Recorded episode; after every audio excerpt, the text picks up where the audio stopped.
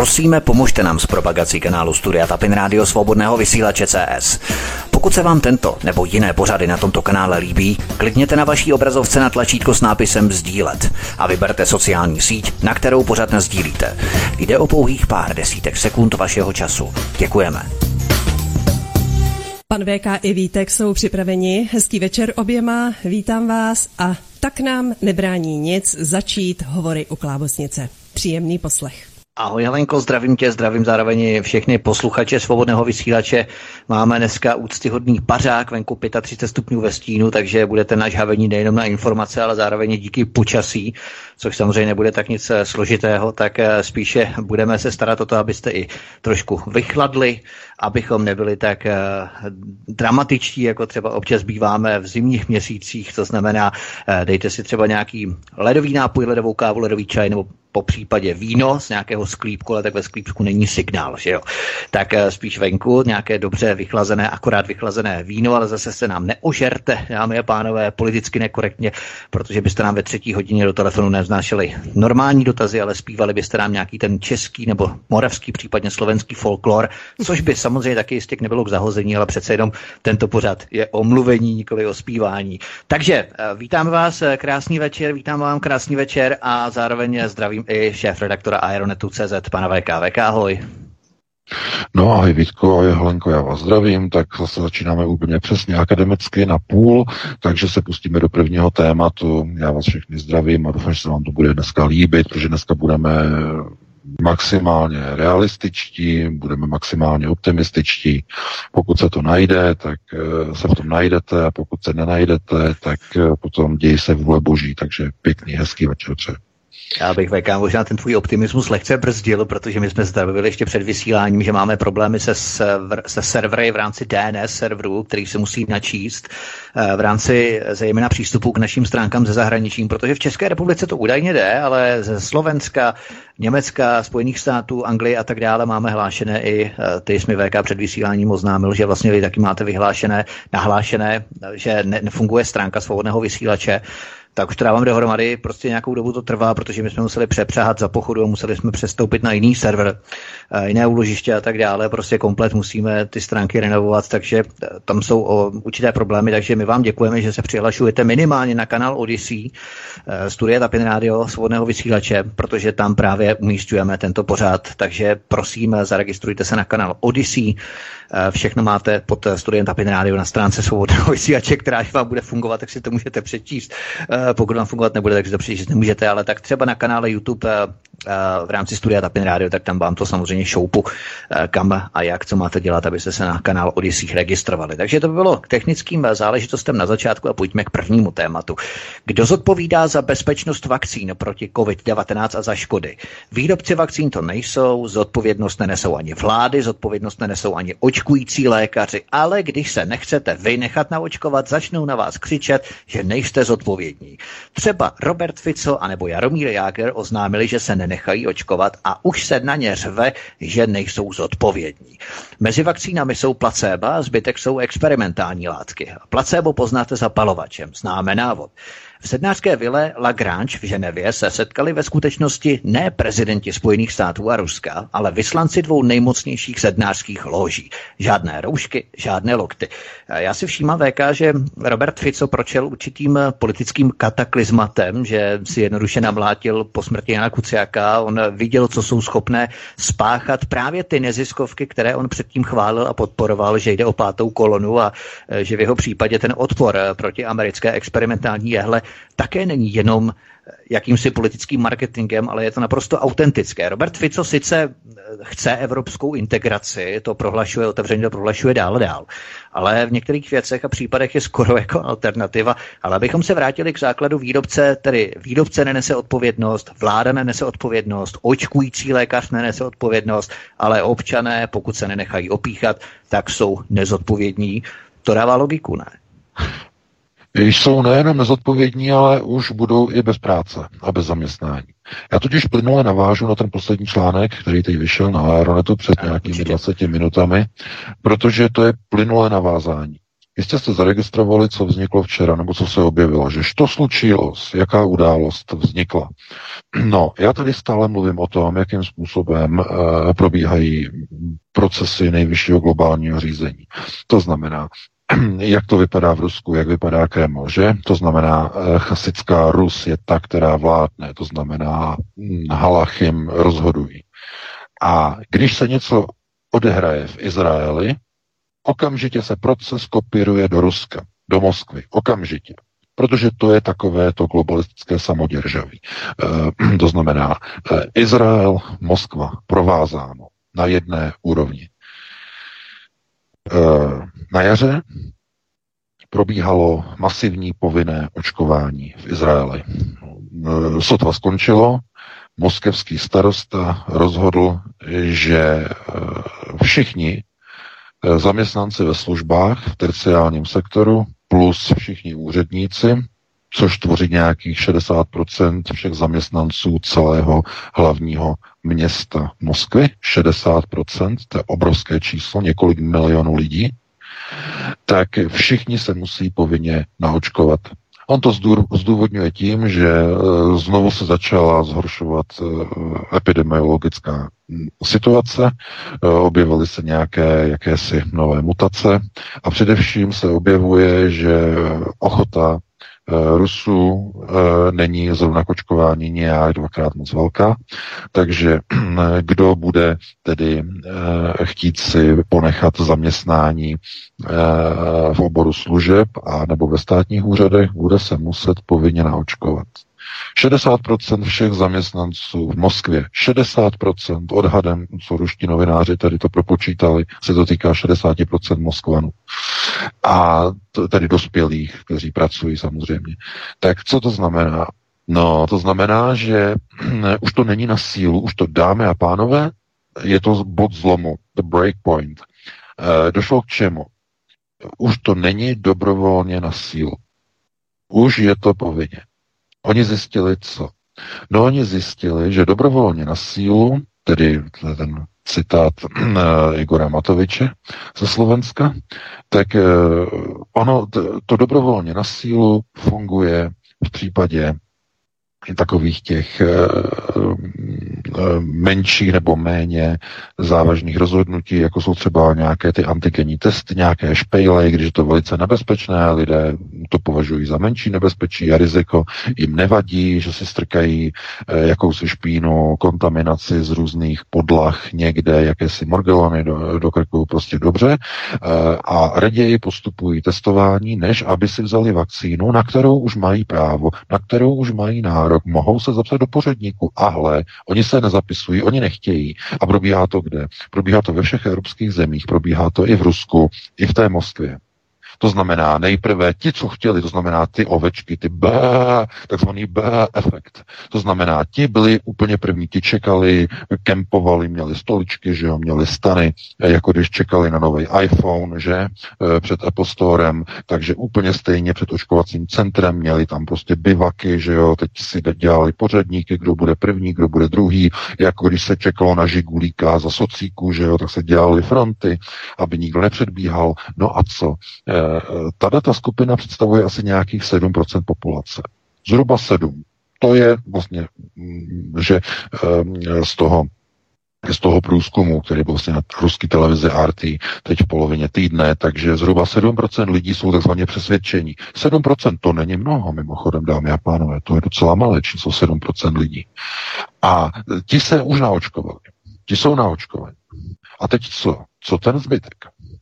Takže oni zjistili, že mm, to dobrovolně na sílu zajistí nějakých zbývajících zhruba 20%, Zhruba 20% to jsou lidi, kteří nechtějí, ale dobrovolně na sílu, protože je hu, hu, hu bu, bu, bu, e, takže ti se naočkují, ale e, ten zákonný rámec, ten mantinel tam dosud nebyl, zatím to bylo jenom v té rovině, že musíš, musíš, musíš a když ne a ne, tak to bude velmi špatný a všichni umřou a to mělo vliv na nějakých 20% populace, takže všeho všudy suma sumárum 27% ruské populace je naočkováno, nebo včetně tedy ruské armády a tímto hasne, dámy a pánové.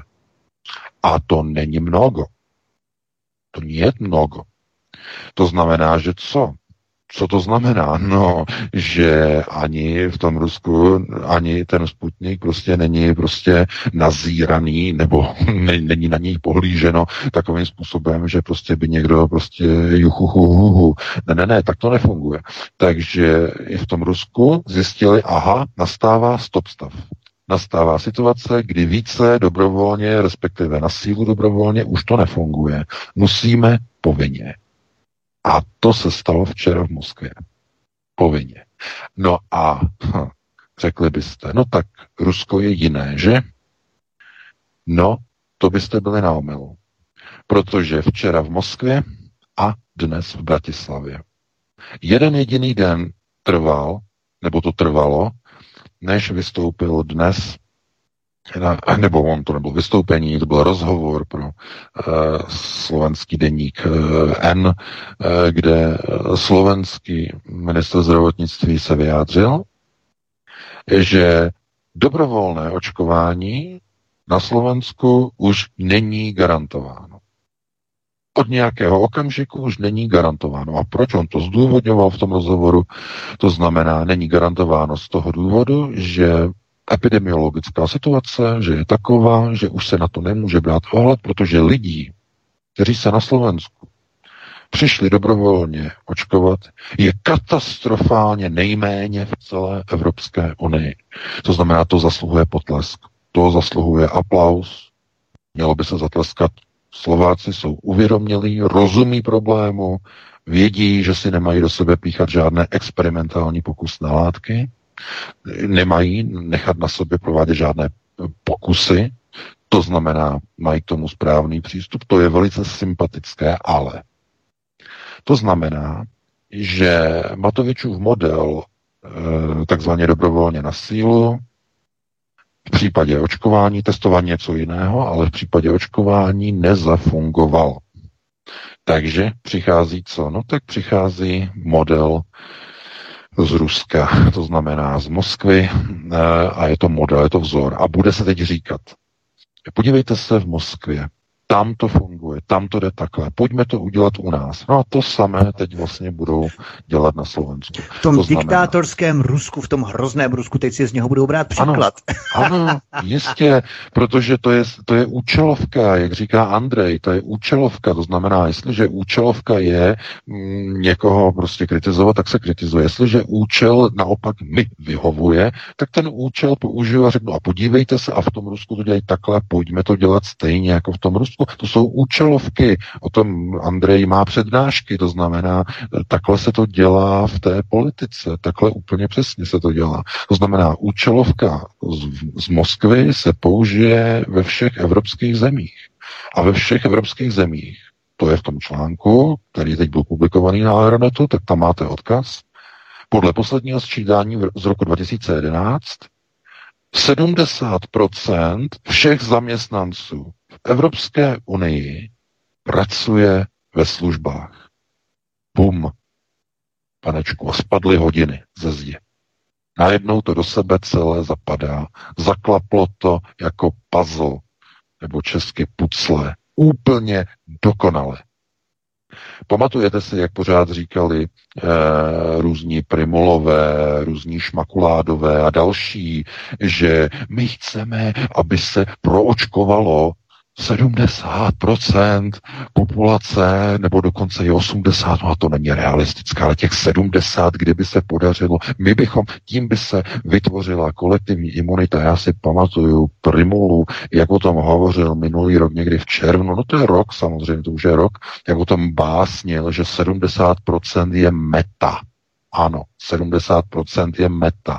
No ano, No, jestliže 70% všech zaměstnanců v EU pracuje ve službách, a když včera moskevský primátor řekl, že všichni zaměstnanci v Moskvě ve službách se musí očkovat, už to uh, přichází do styku s veřejností, což je logické, že když jste ve službách, tak přicházíte do styku s veřejností a na to Margo Musíte se očkovat, protože byste jinak nakazili ty, uh, ty no, občany, že, z té veřejnosti. To znamená, takhle to udělali A oni to takhle chtějí udělat i v Evropě, v Evropské unii. To znamená, budou si brát pří, příklad eh, z toho, jak eh, to teď udělali v Moskvě a vidíte, že na, na Slovensku uh, uběhlo 24 hodin a minister zdravotnictví už tam dělá tyhle ty rozhovory a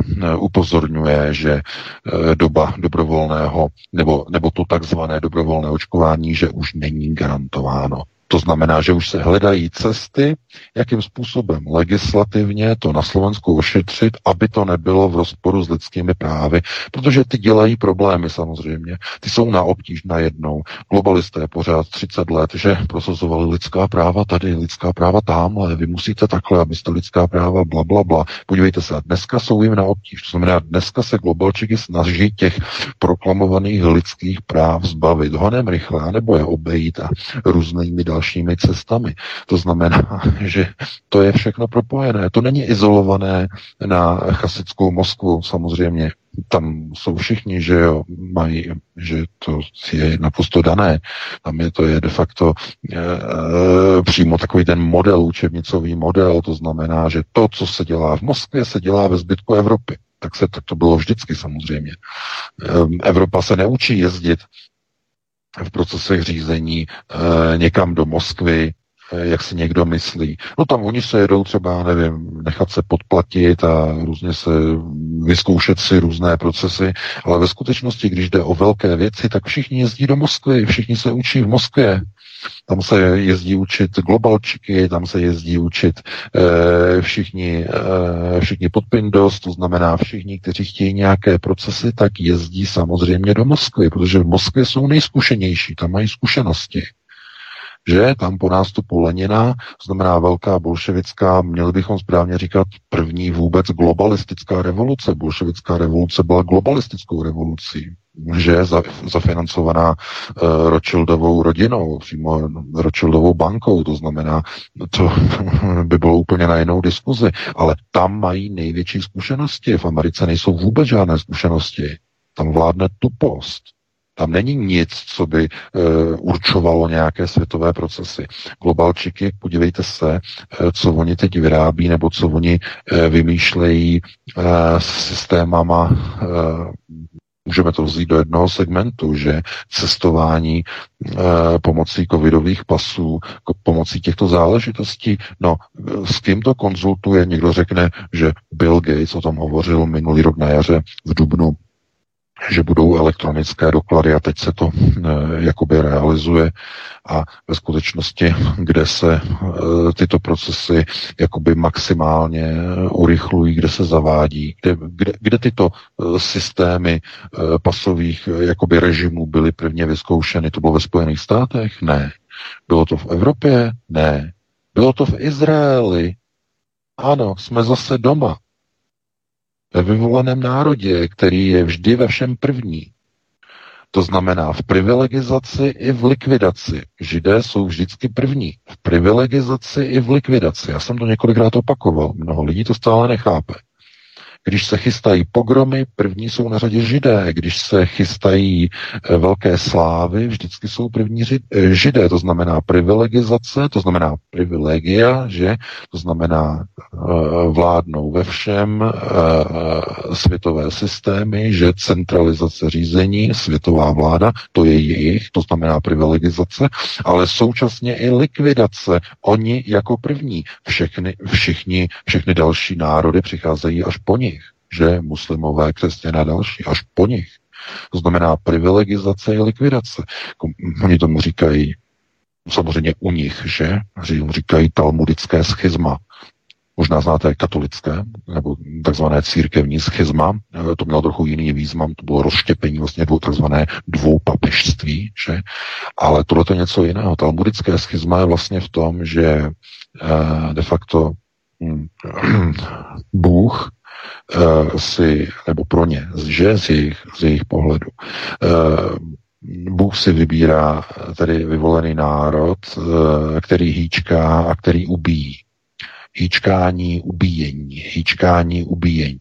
No, je to trošku, trochu jakoby zvrácené, ale odvozené tedy přímo jako některých těch kabalistických procesů.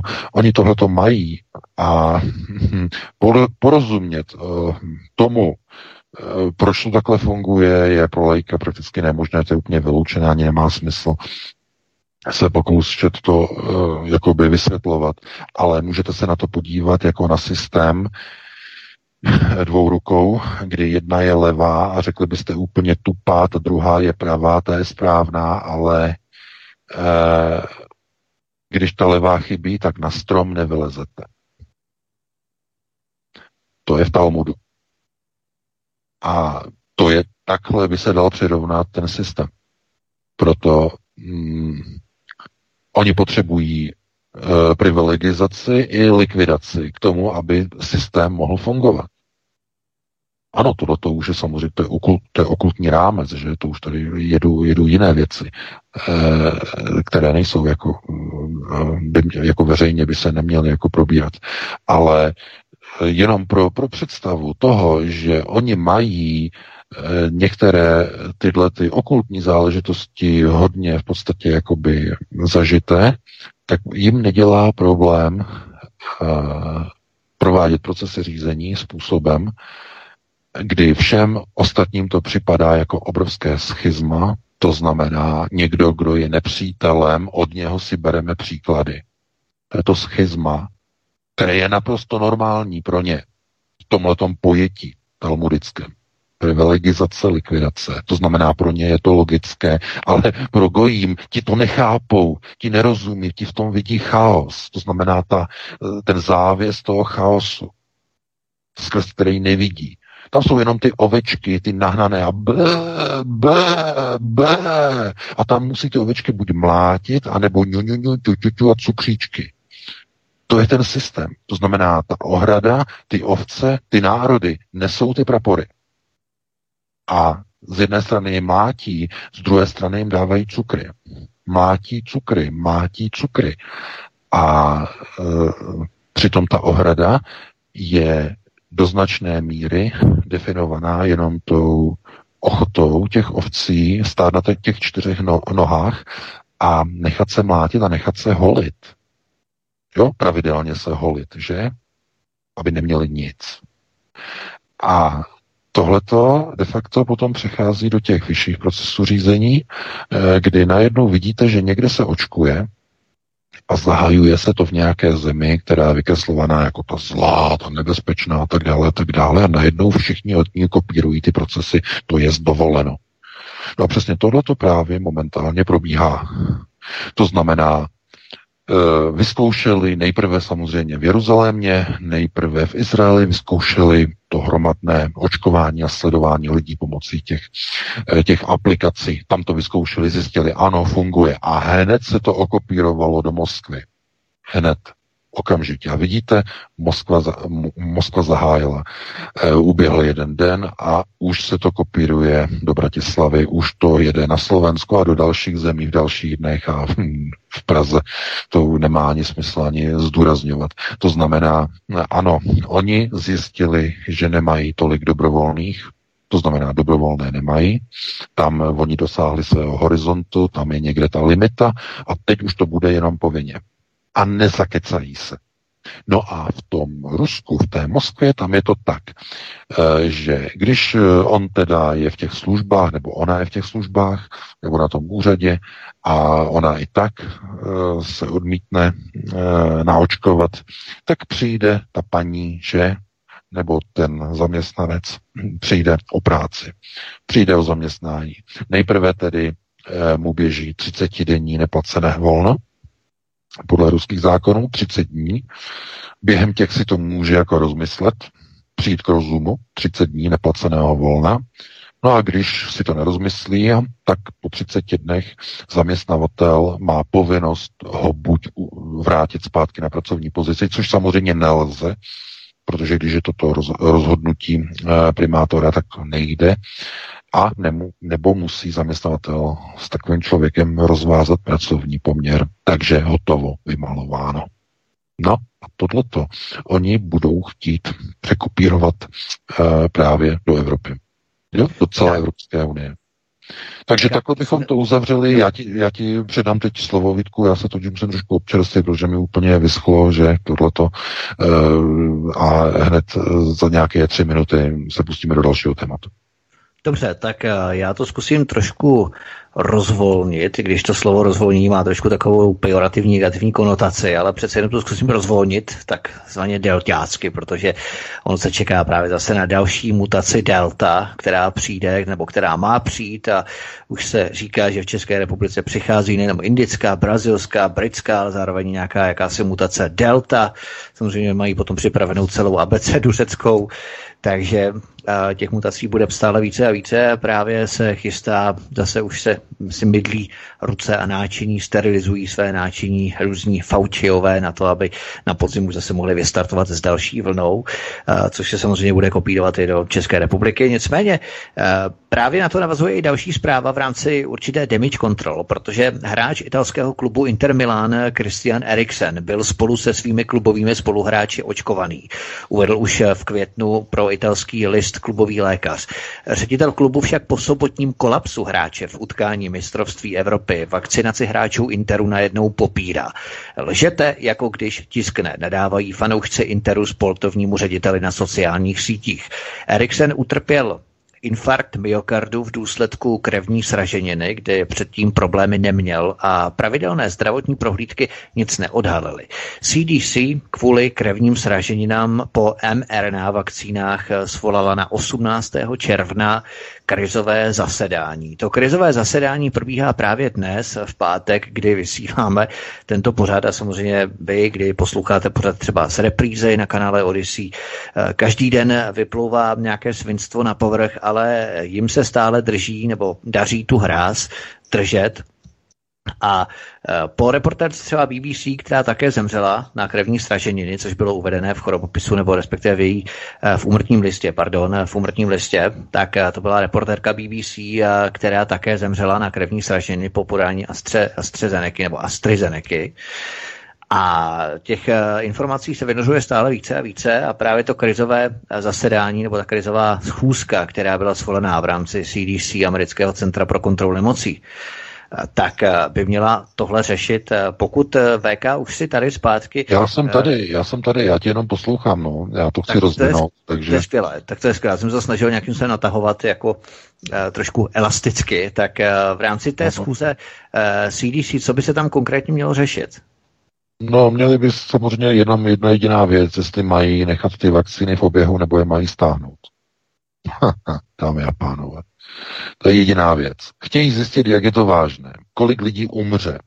Oni si tam samozřejmě pozvou eh, takzvaného cifrmajstra. Eh, jenom vysvětlení, co to znamená. Každá eh, farmaceutická společnost má člověka, eh, který chodí s počítačem. Taková kalkulačka, taková zvláštní, speciální. A ta počítá eh, oběti vakcinačního procesu. Takový strojek, říkají mu Cifrmeister, a tam se počítá, kolik lidí v čase zemře a padne za vlast, takzvaně za vakcínu. Pokud je to méně než půl milionu za jeden rok celosvětově, tak se považuje vakcína za re- relativně bezpečnou. Půl milionu. 500 tisíc lidí, pokud zemře na následky vakcinace. A e, oni budou propočítávat. Budou tam mít cifromajstra, to znamená, budou propočítávat a teď budou zjišťovat, jestli ty vakcíny nechají pro nějaké věkové skupiny, kde je těch takzvaných on dobří blood clots, to znamená těch krevních sraženin je, je méně. Například u některých skupin lidí, že to je, že se, že to je menší riziko, tak tam oni to nechají a u těch jiných skupin oni třeba řeknou jenom očkujte jenom jednou dávkou. Jo, to už jste možná zaregistrovali i tady v Evropě, že eh, jste možná zaregistrovali, jak říkají, že zatím jenom jednou dávkou a eh, fingujou a Možná, že i v České republice jste tohleto teď zažili, že? Uh, jak říkali, že jenom jedna dávka zatím se čeká na druhou. Ne, ne, ne, dámy a panové, to je samozřejmě kalech, to je, to je maskírovka. Oni, oni mají ty dávky, ale oni se bojí, že by jim lidi začali umírat, padat jako mouchy. protože tohleto se bude dnes probírat na CDC. Tam chtějí vlastně ustanovit, že lidi se budou očkovat jenom jednou vakcínou, jenom jednou dávkou. Proto oni dělají na lidi hlupáky jako na tupý, že? Znamená, jenom zatím jedna dávka, zatím nemáme, musíme počkat až... Myslíte si, teď eh, ta kauza z AstraZeneca, to soudní rozhodnutí, které padlo včera, Evropský soud rozhodl, že AstraZeneca musí dodat 50 milionů vakcín do konce září, to znamená, to je nová, nová informace. 50 milionů. Myslíte si, že AstraZeneca eh, dělá takzvaně drahoty, se říká, dělá za gorku, že a nedokáže dodat vakcíny Evropské unii?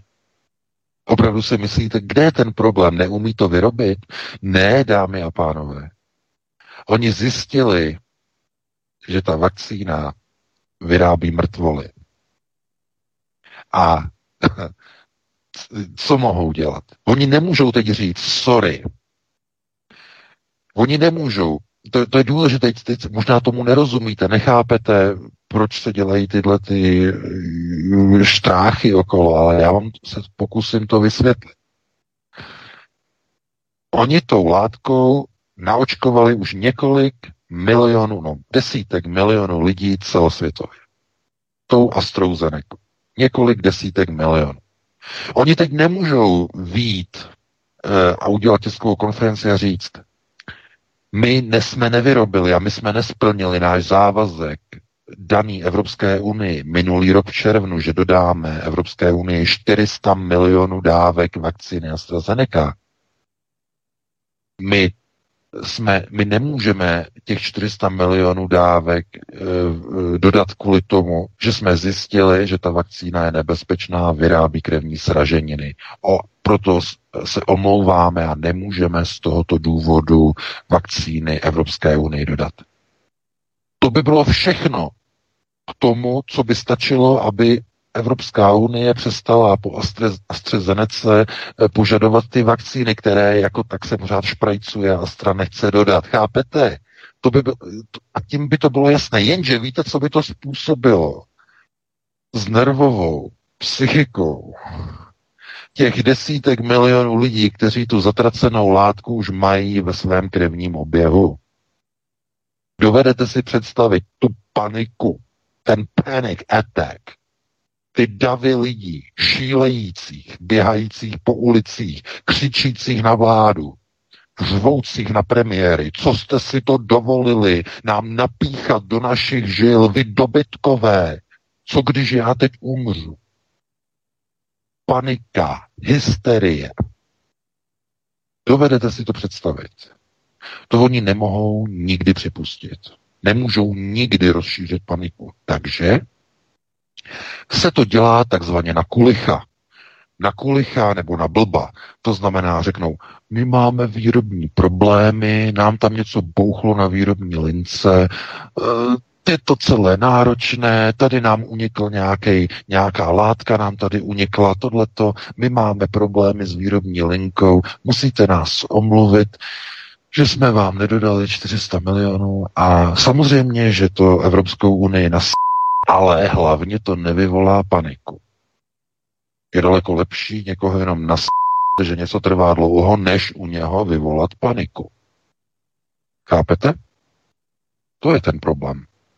Podívejte se, vyhledejte si Google, AstraZeneca nedodání vakcín, missing vaccines že, že lawsuit, to znamená žaloba proti AstraZeneca za nedodání. Proč? Myslíte si, že jsou tak tupí v té firmě, že nedokážou vyrobit to, k čemu se zavázali? Opravdu si to někdo myslí? Pro boha musíte mít trochu konceptuální gramotnost. Oni to nechtějí dodat kvůli tomu, že ví, co by to způsobilo.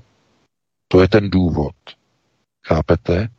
A hrajou za gorku, to znamená dělají blbý ze sebe, jakože no, jsme nedodali, protože něco se nám rozbilo ve firmě a tak dále, chápete? To je tak průhledný. No a podívejte se na to, kolik lidí tohle to nedokáže číst konceptuálně. Tuhle situaci. Kolik takových lidí je? Kolik takových lidí máte okolo sebe, nejenom mezi kamarády, že příbuznými, ale v rodině přímo v rodině. Máte v rodině lidi, kteří jsou očkovaní a najednou mají problémy. Najednou spadnou ze schodu, začnou uh, třepat uh, pravou rukou a pravou nohou, že začnou klepat a co se ti děje? No a samozřejmě, že znaky obrny, že obrny klepání, takže ho odvezou sanitkou. Tohle to, co se děje, no on byl očkovaný, že jo, a ono to přejde za 14 dní, za tři neděle to přejde a e, může znovu chodit, ale má potom takový zvláštní jako pocit, že necítí, necítí kůži. Jo, může chodit, ale necítí kůži. Když si do ní píchneš pendlík, tak to necítí. A doktoři říkají, že to zhruba za půl roku to odezní, jo, že jsou to jenom ty, ty, ty koncové nervy, které jako přenášejí jako z kůže uh, nějaké ty pocity, ty uh, na konci, že to není jako životu jako nebezpečné, je to něco jako když si přeležíte ruku necítíte přeleženou ruku, jenže to vám odezní během minuty, že? Přeležená ruka vám odezní, když ji necítíte, eh, je cítit jakoby cizí, ne, tak eh, ten efekt toho přeležení během jedné minuty zmizí, ale tady vám to zmizí třeba až za půl roku což je hodně jako děsivý pocit. No a to jsou takové ty vedlejší příznaky, které vás třeba alespoň tedy neohrožují na životě, ale znovu je třeba říct, že takové hromadné očkování vakcínami, takto značně hromadné, vakcínami, které mají za sebou klinické testy, které trvaly pouhé tři měsíce v případě Pfizeru. Pfizer měl tři měsíční testování, AstraZeneca čtyři měsíce. To je, to je ty vakcíny, normální vakcíny proti chřipce například, proti chřipkám, normální vakcíny, ne covidové, se testují 10 let Například e, vakcína společnosti Merck ve Spojených státech, která se používá na testování, se testovala 17 let, než byla schválena americkou FDA. 17 let vakcína proti e, chřipce. A stejně tak má spoustu vedlejších účinků ještě ke všemu. Takže a tady po třech měsících něco pustí k hromadnému očkování po celé planetě, po celém světě co to znamená, co to je. Chápete? Takže e, situace s Astrou je jako prostě facka do obličeje nevěřícího člověka, který prostě neví naprosto, co se, co se děje, protože e, která farmaceutická firma by nechtěla vydělat miliardy eur za to, že dodá lahvičky, že? Která firma by sabotovala vlastní výrobu a dělala by, jako by že, že, že nemůže, že má nějaké problémy, nechce dodat Evropské unii. Chápe takový nesmysl.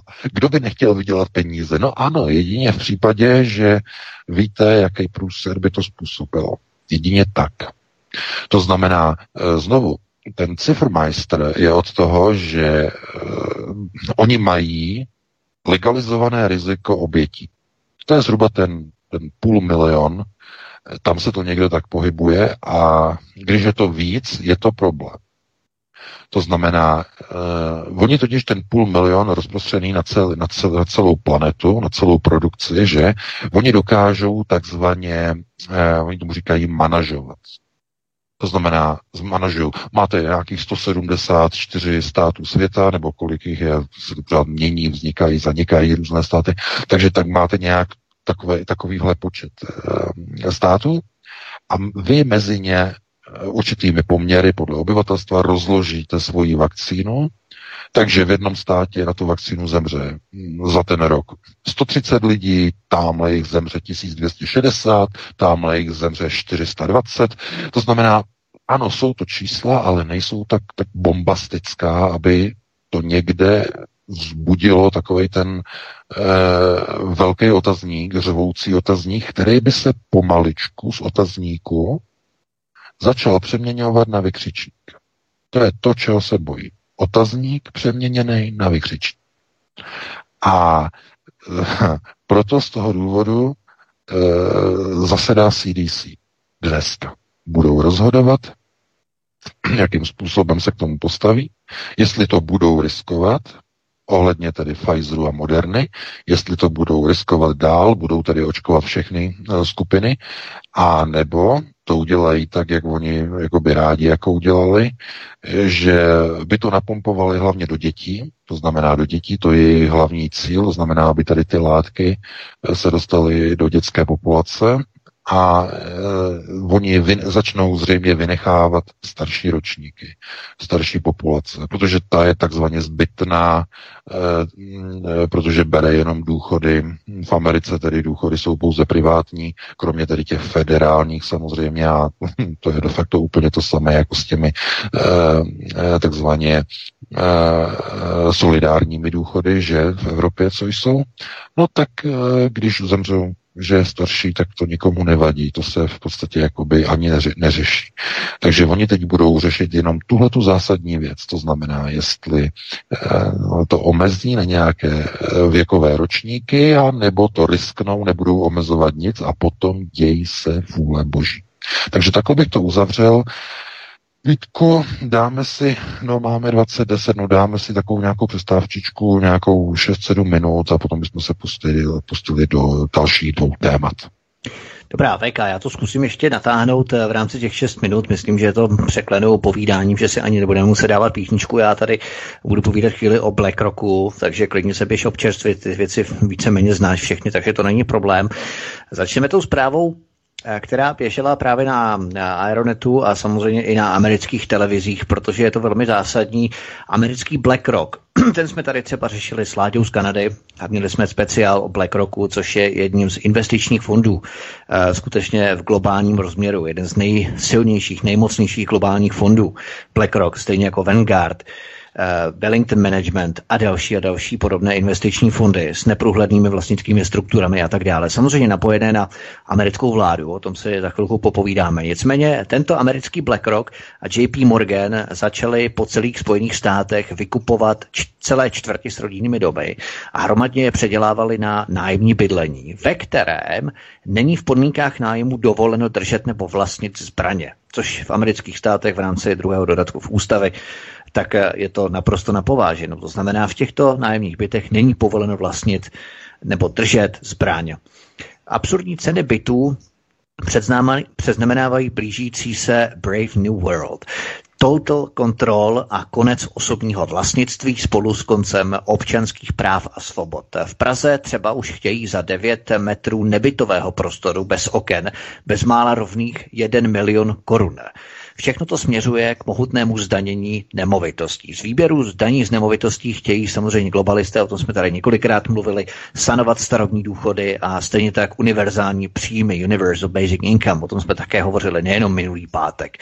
Za 9 metrů rovný milion korun a to ještě nebytového prostoru. Já tu třeba mám článek, eh, zrovna jsem, myslím, že na seznamu to psali, kde v Brně má v Moravské metropoli v druhém největším městě v České republice, tak tady chtějí v novostavbě už za metr čtvereční 108 tisíc korun.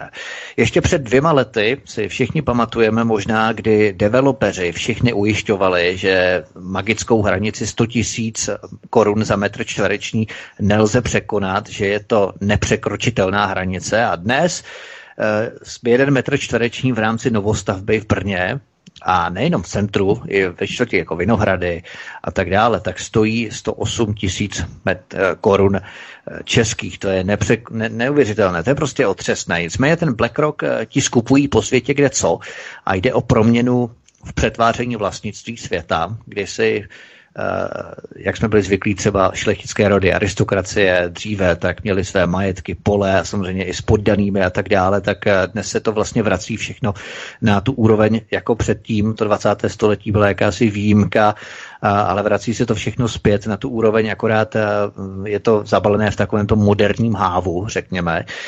To znamená důchodové pilíře, zdravotní pilíře, nemovitosti, skupování hypoték, těžební doly s nerostními bohatstvími, Ukrajina, plyn, konec konců litium v České republice. Tohle jsou ti skuteční nepřátelé v rámci BlackRocku, A BlackRock je jedním z těch investičních fondů, protože víme, že agenda COVID akceleruje procesy soustředění majetků na planetě do hrstky globálních elit. Středně velké korporace krachují a jejich aktiva v podstatě za hubičku padají do klína světovým oligarchům v investičních skupinách, jako je BlackRock, Vanguard a další. Něco podobného, akorát, že ve velkém, co se tady dělo v 90. letech v České republice, kdy eh, nové kinder managementy přišli noví mladí, ty tady řádili jak na Klondajku, jak zpívá Jarek Nohavica v jedné písničce a podniky, které eh, prosperovaly, které vyvážely do celého světa, tak najednou padaly jako domečky z karet, krachovaly, no a za hubičku je kupovali, anebo je samozřejmě nechali zkrachovat, pokud nechtěli konkurenci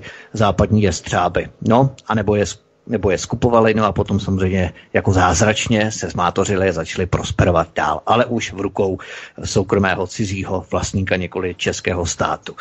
No a teď se vlastně něco podobného děje ve velkém, nejde pouze o krachující, řekněme, aerolinky nebo hotelové řetězce a tak dále, ale týká se to samozřejmě také Big Pharma korporací, protože mezi třeba největší akcionáře německého BioNTechu patří právě BlackRock a Vanguard.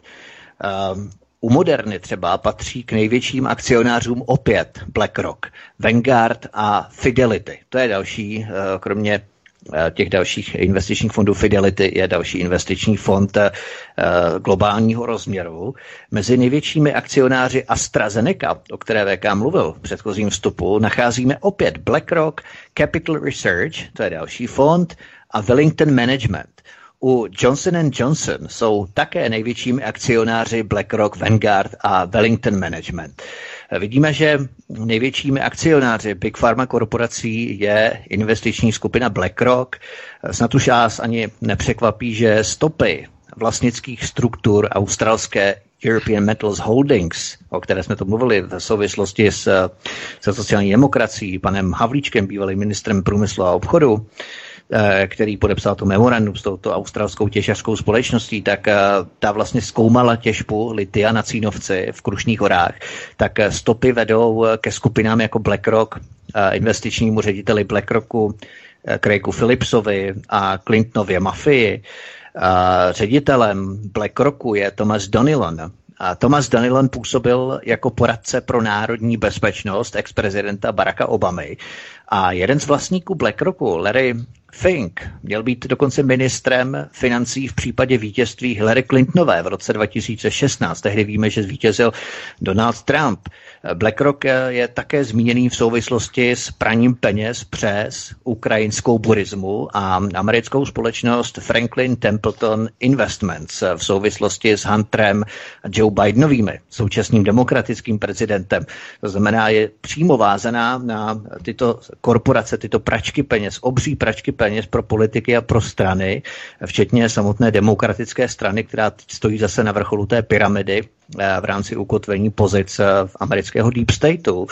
BlackRock, eh, nebo v BlackRock je také poradcem jak federálního rezervního systému Spojených států, znamená Fedu. Oni vlastně radí Fedu, jak nakládat s financemi, což je úplné chucpe, jak by řekl VK, ale tak Evropské centrální banky. ECT, Evropské centrální banky, té také radí BlackRock, dámy a pánové. Kdo myslíte, že poradil Evropské unii, aby přispěla na očkovací kampaň v roce 2020 částkou 7,5 miliard eur? No bylo to samozřejmě BlackRock. To znamená, BlackRock protkává opravdu všechny světové korporace, ať se jedná o Irsko, krach v Irsku, ať se jedná o Řecko, skupování řeckých, já nevím, telekomunikačních společnost a nevím, co všechno oni skoupili. To znamená, BlackRock je opravdu červená nic, stejně tak jako Fidelity, Vanguard, Wellington Management, uh, Global Research a další a další fondy. Já se zeptám, VK, už jsi tady? Ano, ano, já poslouchám, abych tě nepřerušoval, takže... Fajn, tak povídej, teď, teď ti předám štafetu, povídej ty, já už si oddychnu. já jenom, abys mě uvedl do, do tématu tedy, eh, jaké konkrétní téma tedy? Já jsem tady rozebíral právě ten BlackRock v souvislosti s tím skupováním nemovitostí a čtvrtí ve Spojených státech amerických a rozebíral jsem v podstatě BlackRock, eh, jaké aktivity má všude různě po světě, ale tak víceméně k tomu. No, to je ta kauza vlastně toho skupování a de facto toho velkého rezetu. To znamená, že lidé už nebudou vlastnit eh, nemovitosti jakožto vlastníci, ale budou si je pouze pronajímat. To znamená, když nemáte eh, vlastní nemovitost eh, a někde si pronajímáte, tak samozřejmě ztrácíte velkou část své svobody, protože musíte vlastně se podřizovat pravidlům majitele, který vám to pronajímá. Jo? To znamená, že vezměte si takové, a teď nemluvím o takových těch omezeních, jakože jdete si někam prostě pronajmout byt a teď to vám řekne. Nesmíte chovat psy, nesmíte chovat kočky, nesmíte chovat žádná zvířata, tohleto, tohleto, tohleto, tohleto, tohleto. A pokud nějaké takové zvíře máte, tak nemůžete prostě uh, si ten byt pronajmout. To je velký problém. A samozřejmě, že v některých eh, státech je to zakázané, v některých státech tyto podmínky si majitelé bytu dávat nesmí, nemohou, ale na straně druhé žádný zákon nestanoví, že ten daný člověk musí takové osobě svůj vlastní majetek pronajmout, jestliže mu to nevyhovuje. To je zase to druhé vlastnické právo. A to je v podstatě to je takový ten, ten střed eh, de facto to, těch osobních zájmů a toho práva. A to je v mnoha státech. A teď si vezměte, že v době vlastně covidové krize se ta situace využívá k tomu, že masivně vzrůstají ceny nemovitostí všeho typu. Někdo by řekl, dobře, když je krize, že jo, lidi přestali chodit do práce, respektive nepřestali, ale pracovali z domova, eh, tak z nějakého důvodu přece v této krizi by nemovitosti měly přece klesat směrem dolů, ne? Někdo by si řekl, že tak by to, tak by to logicky přece mělo být. No a ono je to trochu jinak. A proč? Z jakého důvodu?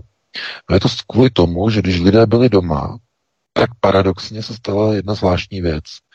E, snížily se jim životní náklady.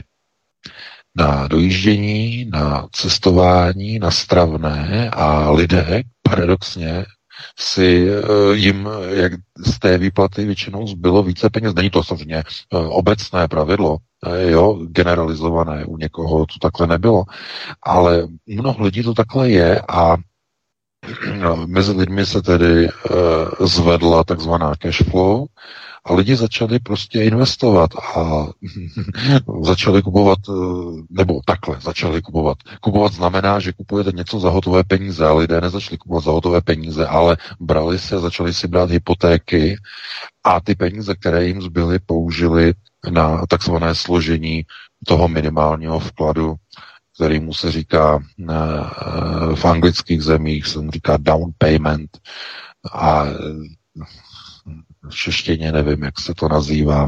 To, prostě ta, no, prostě down payment, jo, je to.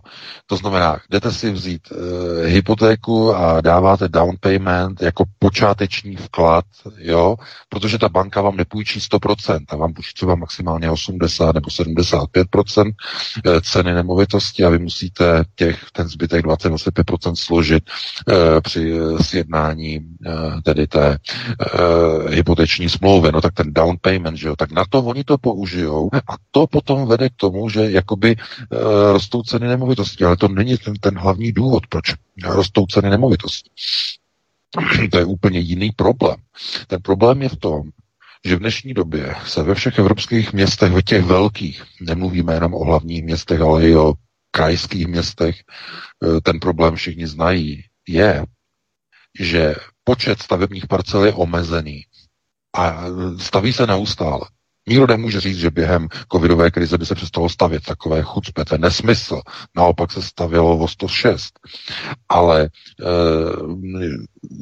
kde to není vidět, je na trhu s nemovitostmi, kde rok od roku je méně nemovitostí.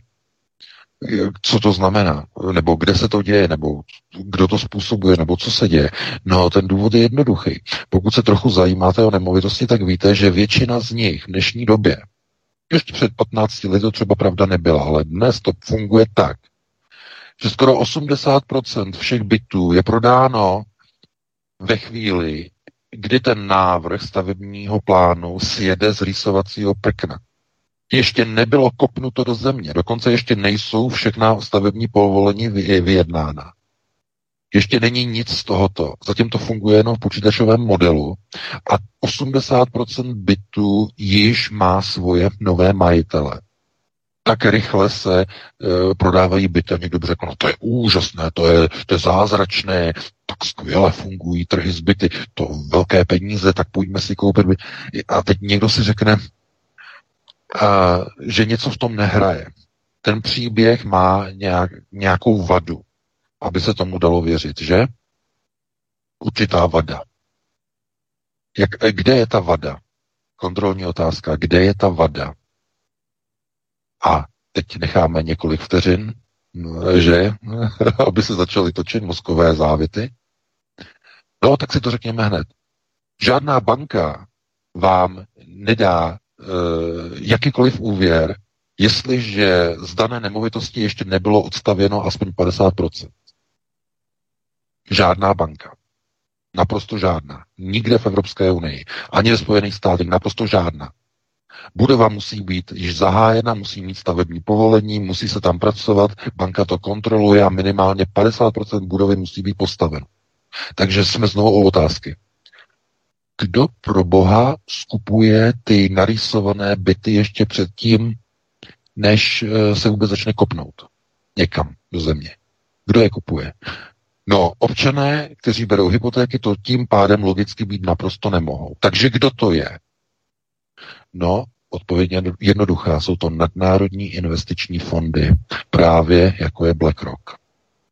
A nebo samozřejmě největší, eh, ten, kdo nejvíc kupuje v Evropě byty, je izraelský, uh, izraelská uh, firma Reality Investors, která vlastně dělá nejvíce vlastně do nákupu bytů, které potom proměňuje na investiční příležitosti.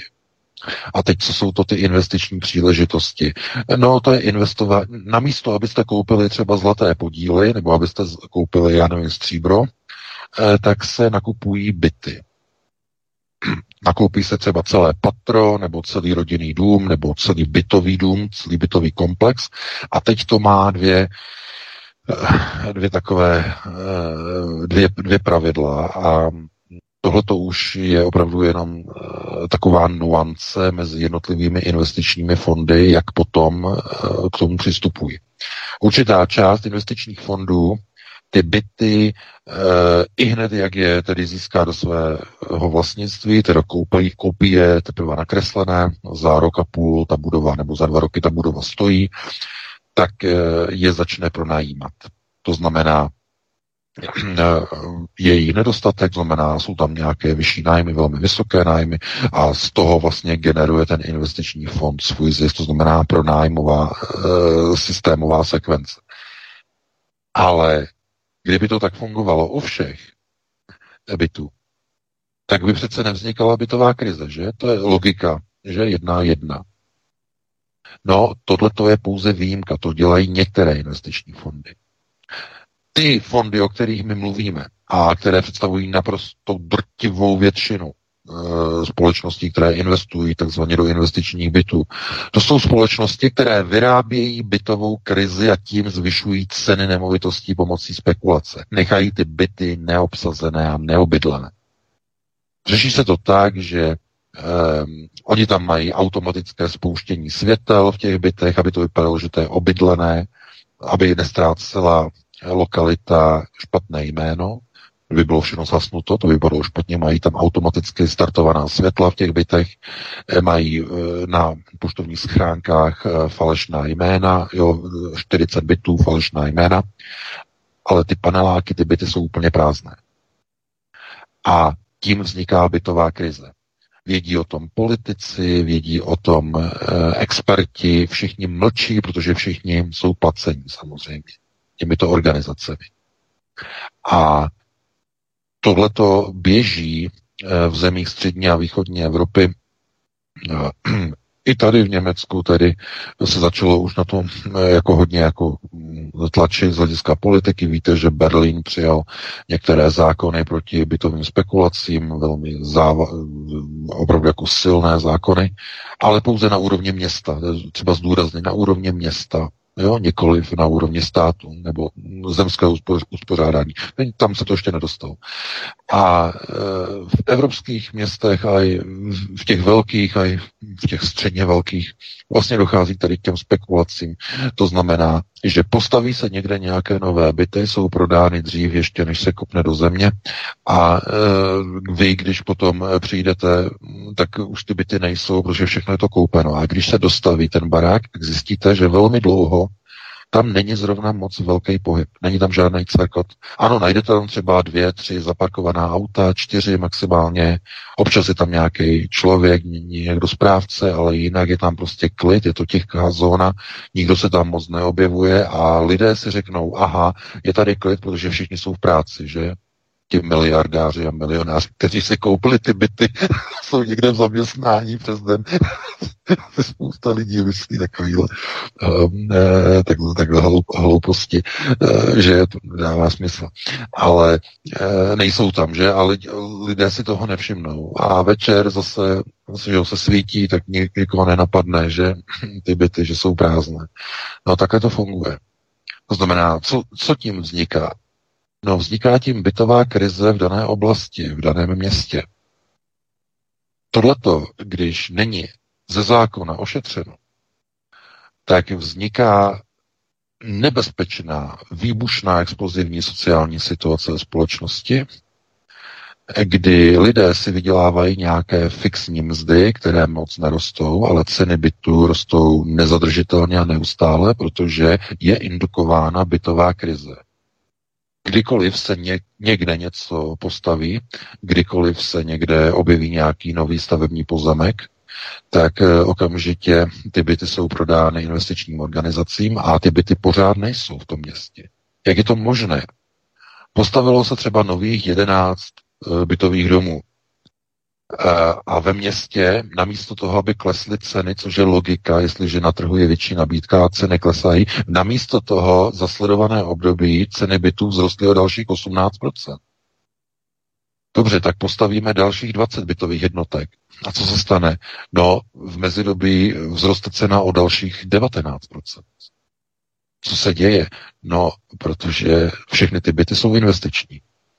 To znamená, jsou prázdné, jsou eh, de facto na investici, na vytváření, na generování tedy tlaku eh, v dané lokalitě, aby, se, aby vzrůstaly a vzrůstaly ceny. A v nějaké chvíli, po pěti letech, šesti letech, ten fond řekne, dobře, provedeme takzvaný exit a nabídnou to nějaké investiční skupině a prodají to jako celek Někdy se to prodává jednotlivcům za přemrštěné ceny, právě ty uměle nafouknuté, že v důsledku tedy nedostatku bytů, bytů v dané eh, lokalitě. A byt, který jehož hodnota je někde třeba, já nevím, někde 120 tisíc eur reálných za nějaký e, třípokojový nebo 3 plus KK nebo 3 plus 1 byt někde v nějaké lokalitě, tak e, se prodává za 450, za 500, za 600 i za 700 tisíc eur. To znamená šestinásobně, sedminásobně předražené e, byty. E, koupí si to buď nějaký opravdu velice zámožný, solventní podnikatel, který s tím má nějaký cíl, že bude dále navyšovat tu cenu, že těch bytů koupí víc, nebo to koupí pro svoje děti, nebo pro někoho, že e, a tím to jakoby hasne a zbytek koupí zase nějaké další investiční společnosti. To znamená, majitele těch bytů se mění, ale jsou to investiční organizace. A e, teď, kdo by proti tomu měl zasáhnout? No samozřejmě politici, že? Politici by měli zasáhnout. Nezasáhnou, protože jsou mnohokrát motivovaní, jsou přímo zaplacení některými těmi organizacemi e, na úrovni mafie. To znamená, víte, že členové zastupitelstva, že napojení na stavební firmy v mnoha českých městech, ve velkých městech, na magistrátech, že tady pan X se setkává s panem Y, že zavolej mi na malej a tohleto dohodneme, dohodneme 15 kousků, dohodneme 20 kousků, jo, na Vinohradech 30 kousků a tak dále, tak mezi, mezi sebou se dohadují samozřejmě o bytových domech mluvíme, jo, kousky. Takže eh, a potom se divíte, že v Praze, to je ten článek na Aeronetu, že v Praze se prodává 9 metrů čtverečních bezmála za 1 milion korun. Nebytového prostoru bez oken. 9 metrů čtvereční za milion korun.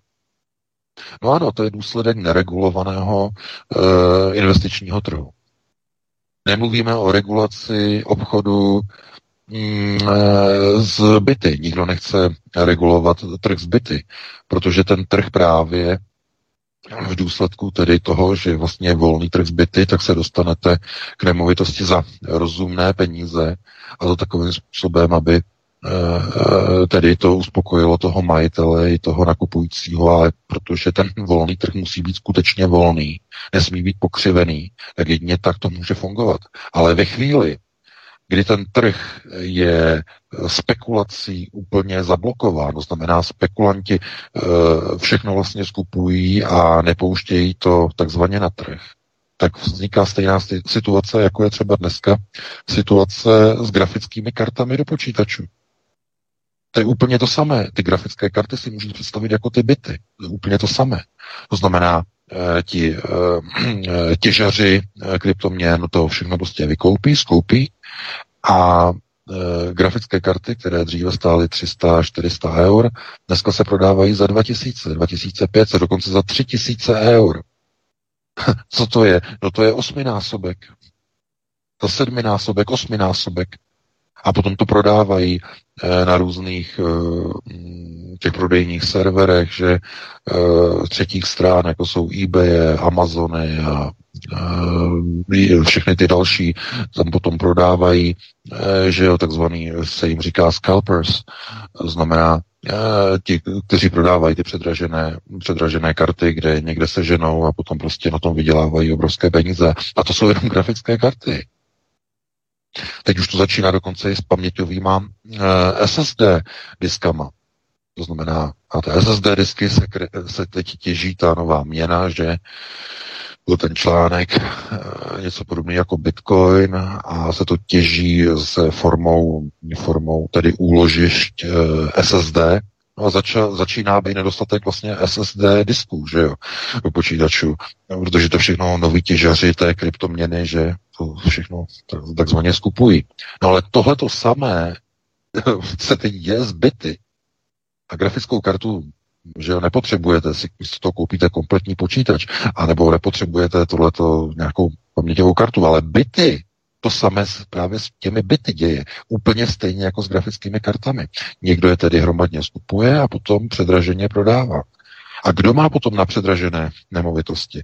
No a podívejte se, otázka, že kontrolní, chucpatá, že chucpe, dosaté, macaté, tak uh, úloha, řeklo by se, jaká je úloha ČNB, tedy Rothschildovy banky, že, v České republice, jaká je úloha vzhledem k, k hypotékám. No, tak teď v posledních dnech jste možná zaregistrovali, že ČNB dostala novou pravomoc, že bude moci přímo určovat podmínky hypoték jednotlivým komerčním bankám. Dříve mohla pouze doporučovat, teď, teď bude moci ty limity přímo stanovovat. No a ČNB zasáhne proti spekulacím zbyty, že by třeba eh, řekla nebo že by stanovila e, nějaké, nějaké systémy eh, proti, proti spekulacím zbyty. No, ČNB do toho samozřejmě nesasáhne, protože ta bude pouze se dívat na to, aby lidé nemohli získat hm, vlastní bydlení. To znamená, aby ty hypotéky byly náročnější a náročnější, aby byly méně a méně dostupné, aby lidé museli dávat větší a větší down paymenty a aby zkrátka to jako nedosáhli. Eh, teď mě neberte za slovo, opravdu teď nemám, nepamatuju si ty informace, ale mám takový pocit, že tam je ta podmínka, že dnes včera, když chcete vlastně hypotéku, musíte složit 20% ceny nemovitosti. Mě neberte za slovo, jestli je to 10% nebo 20%, a myslím, že 20%. A když máte byt za 10 milionů korun, tak eh, prosím vás, jako znovu, jsme tady v nějaké jako v nějaké souvislosti, jo. Ale kdo, prosím vás, kdo v dnešní době by měl k dispozici 2 miliony korun na složení zálohy, proto aby mohl si vzít hypotéku na 10 milionový větší byt? Kdo z mladých lidí? Chápete? To je důsledek této bytové krize. A e, samozřejmě, že já jsem už vlastně i psal tohleto, některé e-maily a navrhnul jsem samozřejmě e, i Adamovi, aby zahrnul některé tady ty věci a opatření do volebního programu Národní demokracie. Slíbil, že tam že zahrnou některé tyhle ty věci proti spekulaci zbyty, jsem tam dal nějaké návrhy, které by se měly jako okamžitě jako přijmout, tedy uh, na zabránění vlastně tady té situace, protože samozřejmě z toho profitují zahraniční fondy, právě jako je BlackRock, právě jako jsou zahraniční organizace a uh, žádný z politiků do toho nechce zasáhnout. Nikdo. To znamená skutečně vlastnická strana musí okamžitě skočit na bytovou otázku. Musí tvrdě zakročit proti zahraničním fondům. Tvrdě. No, ale to bylo na dlouhou diskuzi, na to nemáme čas. Máme 2040, takže se pustíme do posledního tématu, Vítku. Ještě věká předtím, než se pustíme do posledního tématu, abych na to plynule navázal, protože národní demokracie Adama Bartoše je vlastně jedinou teď na tom pelotonu skutečně vlasteneckých, autenticky vlasteneckých stran, jedinou stranou, která má tohle zahrnuté ve svém programu, bytovou politiku, boj proti spekulantům z byty a budoucím investicím a tak dále, úložiště peněz protože my příští týden budeme mít s Adamem Bartošem ve středu od 19 hodin pořád budeme vysílat v nějakých frekvencích zhruba 14 až 3 týdny, 14 dní až 21 dní, až 3 týdny a Právě jednou věcí, kterou budeme řešit příští týden ve středu o 19 hodin, tady u nás na svobodném vysílači s Adamem Bartošem, bude právě otázka boje proti bytovým spekulacím, investicím do bytů jako budoucí úložiště peněz a tak dále, zúročení bytů. A bytová politika bude vlastně jedna z věcí, kterou bude Adam představovat v rámci kandidatury a v rámci programu do letošních voleb do sněmovny. A je to vlastně jediná strana, která má tuhle otázku v programu, takže na to plynule navážu, to je přesně ono, o čem si, o čem si hovořil. Takže to je jenom taková drobná upoutávka na příští týden, v pondělí, jenom když jsem u toho, tak budeme mít Matěje Gregora, Matěje Gregora, odchod EU. Je to spolek, eh, který vznikl a který se věnuje víceméně širokospektrálně možnostem vystoupení z Evropské unie a tak dále. Není to, není to politická strana, ani nutí, nikam nekandiduje, je to občanský spolek, nebo zapsaný spolek, tak, eh, který v podstatě bude eh, vystupovat v pondělí. Matěj Gregora bude nám představovat věci ohledně tohoto spolku, takže chystáme opravdu výživné, výživné pořady v rámci celého svobodného vysílače se všemi různými kandidáty protože jsme opravdu svobodný vysílač a dáme prostor každému, kdo o to stojí. Tak, pojďme na poslední téma. Rituál G7. Globalisté uspořádali děsivý pochod 18 soudců posledního soudu v Rudých talárech na oznámení počátku nové světové vlády. Policie v Cornwallu nechala členy Extinction Rebellion bez odporu bez, od, pardon, mě tady přišel čet, bez odporu projít policejními zátarasy, zatímco novináři se ke sjezdovému letovisku lídrů G7 přiblížit nesměli. Nikoli v satanismus, ale výjev z knihy soudců a z hebrejské Bible. Nejprve v Egyptě uvítali návrat Amon-Ra, potom ve Spojených státech připravují populaci skrze UFO na akceptaci exopolitické reality a nyní v Kondvolu pochodují soudci posledního soudu. Vůdci G7 tedy nepřijeli jednat, ale byli na koberečku a skládali účty. Komu? Eh, to je právě ta jednoduchá otázka VK, komu skládali účty. No tak eh, samozřejmě v tom článku je to eh, uvedené a já bych to tady vzal vlastně s tím hlavním přesahem. Pokaždé, vlastně, když se takzvaně setkají všichni tady ti vůdci v rámci skupin G7 globalčiky, a nemluvíme jenom o G7, mluvíme třeba i o méně popularizovaných setkáních, jako je například setkání skupiny Bilderberg a dalších, eh, tak jsou to setkání, ve kterých eh, de facto si někdo myslí, že oni se sejdou tak, aby si třeba u nějakého toho vína popovídali o tom, jak se jim daří a co by se mohlo udělat do budoucna a tak dále, a tak dále. To není pravda, o tom to vůbec není. Tyhle ty zkusky G7, to jsou koberečky. Kdy oni eh, se setkávají za zavřenými dveřmi s členy Rothschildovy banky, konkrétně tam pět bank, včetně bank Fedu, eh, Goldman Sachs, JP Morgan eh, a de facto jim podávají reporty o tom, jak ve svých zemích postupuje nasunování tzv. nového světového řádu, to znamená to, co bylo definováno v rámci jednotlivých setkání skupiny Bilderberg. Oni se spovídají. To znamená, světoví vůdci jsou marionety, jsou to figury. Ano, disponují samozřejmě v obrovskou mocí, jo, z pohledu tedy gojí a ovčánků, ale oni jsou, jsou marionety. To znamená, oni se spovídají těmto skutečně mocným, těm, kteří drží moc. To znamená domu Sion. Těm se spovídají. To jsou masters, to jsou ti jejich pánové, kteří je ovládají doslova na, na, těch, na, těch, na těch dlouhých špagátech. To jsou oni. Takže eh, na tady těch setkáních eh, většinou eh, probíhají některé takové ty akce, které jsou takzvaně hm, protestního charakteru. V minulých letech jsme výdali často, že tam byly násilnosti, že při zkuskách G7 docházelo k násilí, zapolování aut, ale to už jsme dlouho, dlouho, dlouho neviděli, že? V posledních letech se to změnilo. A zase znovu, to slučilo, co se stalo? No v posledních letech, už toto není dovoleno, a v posledních letech všichni tady ti protestanti spolupracují na společné věci, společně s globalisty. To znamená, ta přehlídka těch eh, hastrošů v těch červených robách s těma rukama eh, nesenýma eh, jako v symbolu vach, to znamená, jak oni pochodovali, že tohleto 18, eh, že eh, za sebou pochodovali, tak eh, je to vlastně symbol, že odvozený od mm, kabaly, od Talmudu, to znamená v tom článku si to přečtěte, tam je to, mm, myslím, důkladně rozebrané, všechny ty symboly a symboliky, ale tohle je jenom ukázka toho, že ten systém je nastavený tak, že je to model soudu. To znamená, že soudci přicházejí soudci přicházejí na schůzku e, skupiny G7, to jsou oni.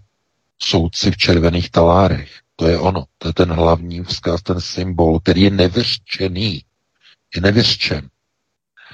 A tyhle ty symboly oni vypouští globalisté velice často na velkých akcích. Vidíte velmi často nebo pravidelně, že při zahajovacích ceremoniálech olympiád, při zahajovacích ceremoniálech mistrovství světa ve fotbale, že dvě jedenáctky, dva dvacítka dohromady. To znamená, že tohleto oni přesně tak dělají, eh, vysílají signály, no ale protože je covid, tak oni to dělají komornějším způsobem, že Eh, olympiáda byla odsunutá z minulého roku na tento rok. Eh, v Japonsku to bude nějaké zvláštní.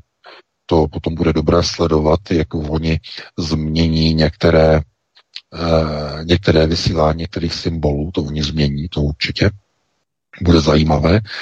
A to, co vlastně dnes používají, je spíš takové jako mornější téma. Oni použijou Rebellion, nebo Extinction Rebellion, použijou de facto na vyslání symbolu, tedy že teď se momentálně bude soudit, to znamená souzení jednotlivých zodpovědných kádrů a vůdců národních, eh, tedy velkých, eh, velkých velmocí, velkých mocností.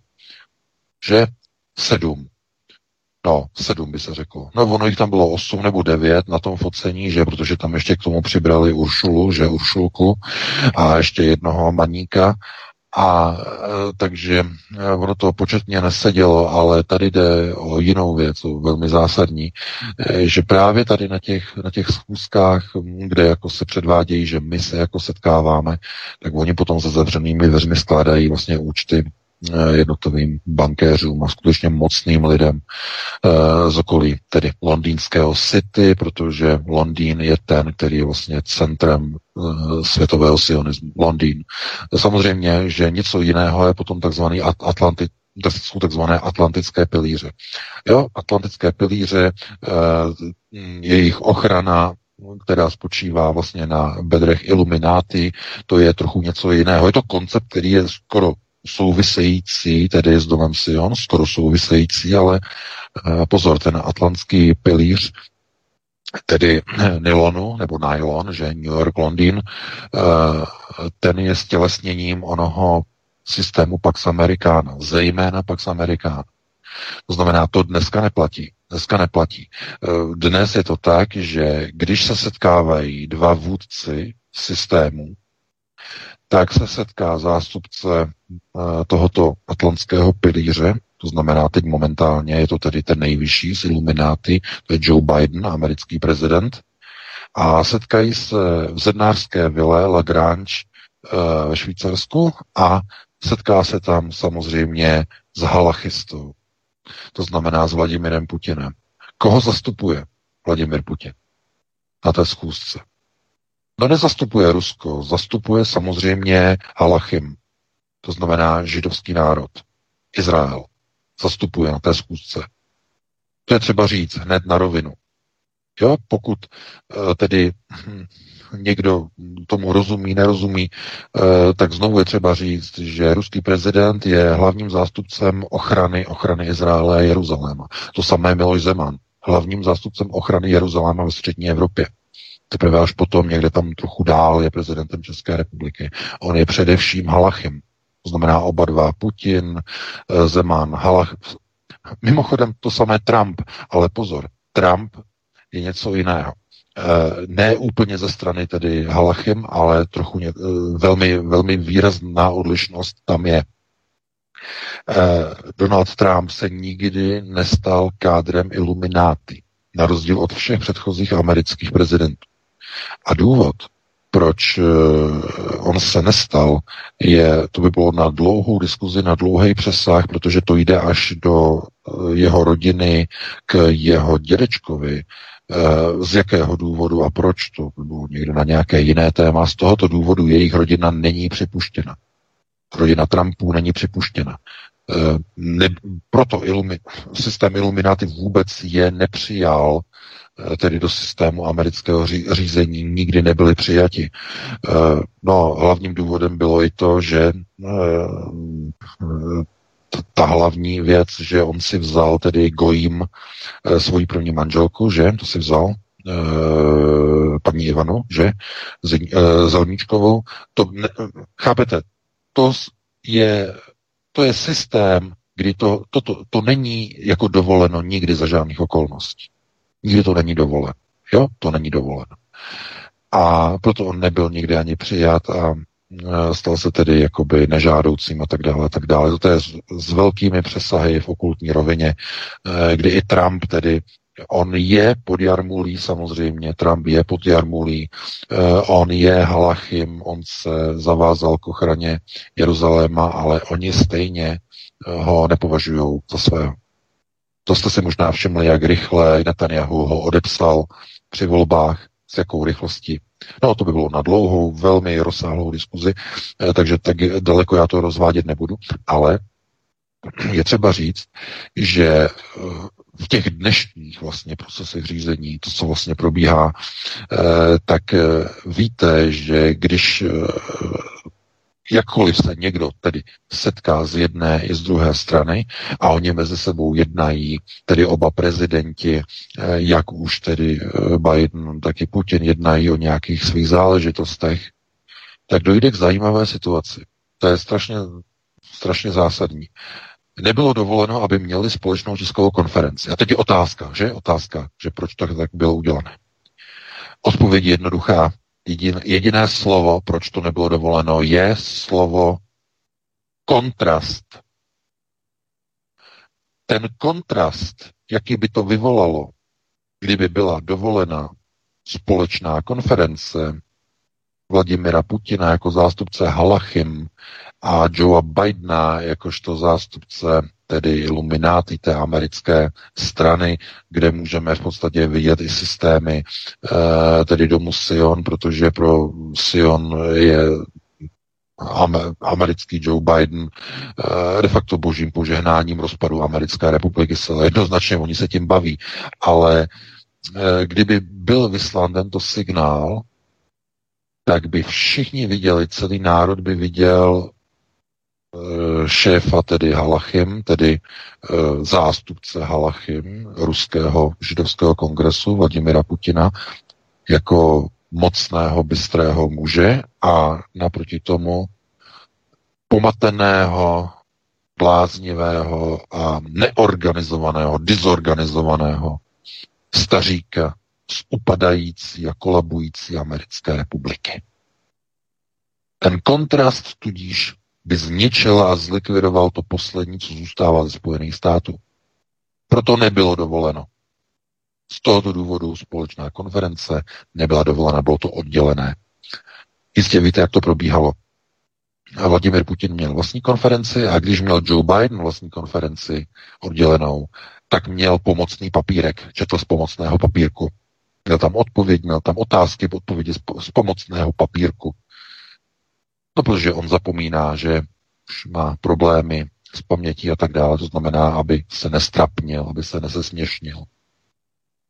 To je, to je pád, ano, to je kolaps kdysi velké americké moci v roce 2021 a kdy ten kontrast, který by byl vyslán, byl zničující pro e, americké zájmy, které ovšem nejsou vůbec americké, tam není, nejsou amerického lidu vůbec.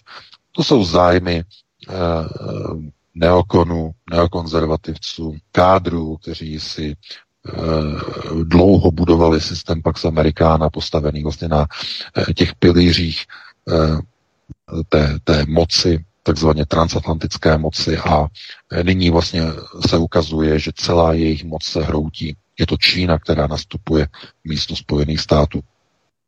Vyrovnat se s takovou situací pro ně eh, je velice těžké a to poslední, co oni potřebují, je, aby došlo ke konfrontaci a ke společnému vystupování a vyvolání kontrastu mezi dvěma politiky, kdy jeden představuje moc, tedy Halachim, to znamená těch, kteří usilují o vybudování Jeruzaléma a třetího chrámu na Chrámové hoře, a na straně druhé koně sionistů, koně, který má problémy s vlastní pamětí a s vlastním úsudkem. Ano, samozřejmě, že tohleto se e, na diplomatické rovině nevypouští, ani Vladimir Putin nevypustil, pouze e, měl slova e, maximální diplomacie, maximálního, že Joe Biden, že ví, co chce a tak dále. Samozřejmě, Joe Biden ví, co chce, ale nedokáže o tom hovořit, nedokáže o tom mluvit.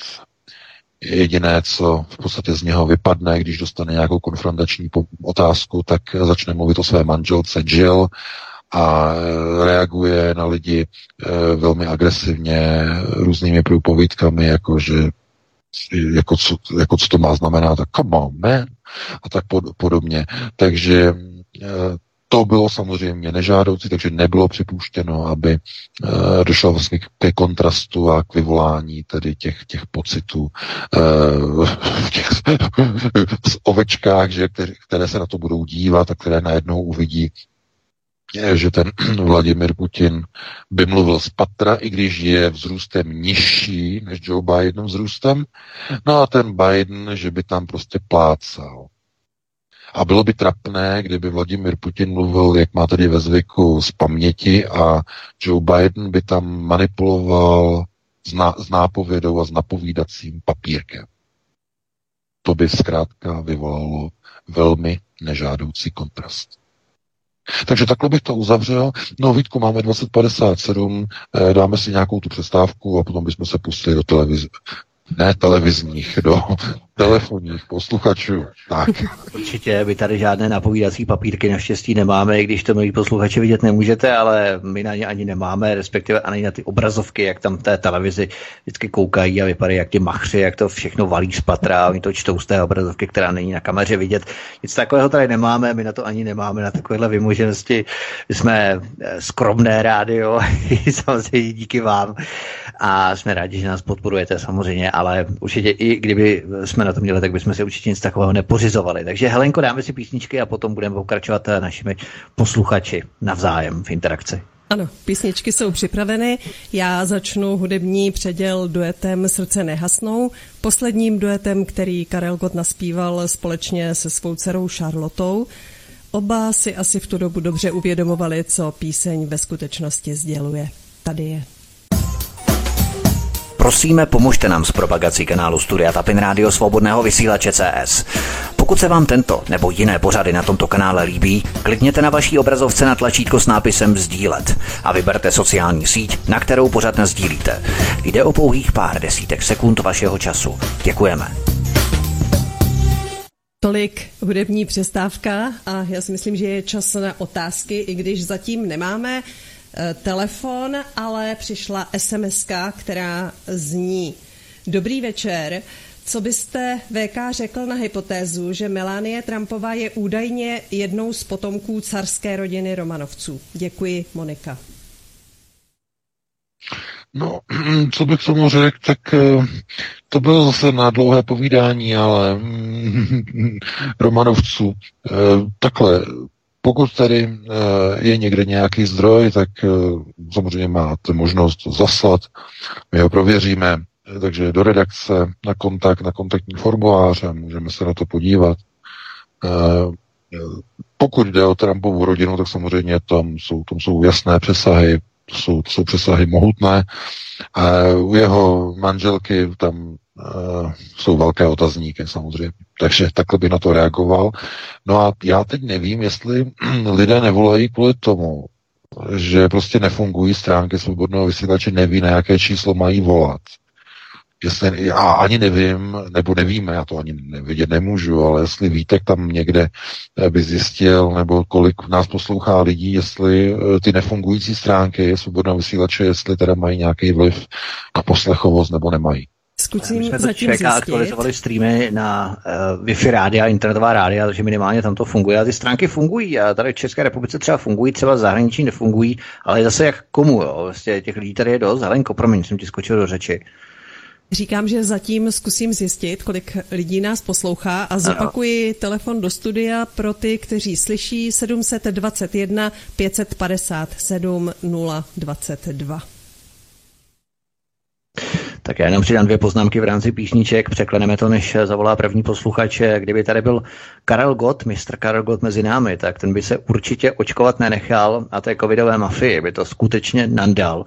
A to si myslím, že je zcela bez rozdílu, protože ty signály on vysílal řadu let i předtím. To první poznámka. A druhá poznámka, k té druhé písničce je pravda, že lidé v rámci těch eh, nepřetržitých různých karantén a nedostatku pohybu eh, stloustli během toho posledního roku a půl, tak kdo ví, proč zrovna o tuhle písničku si lidé píšou.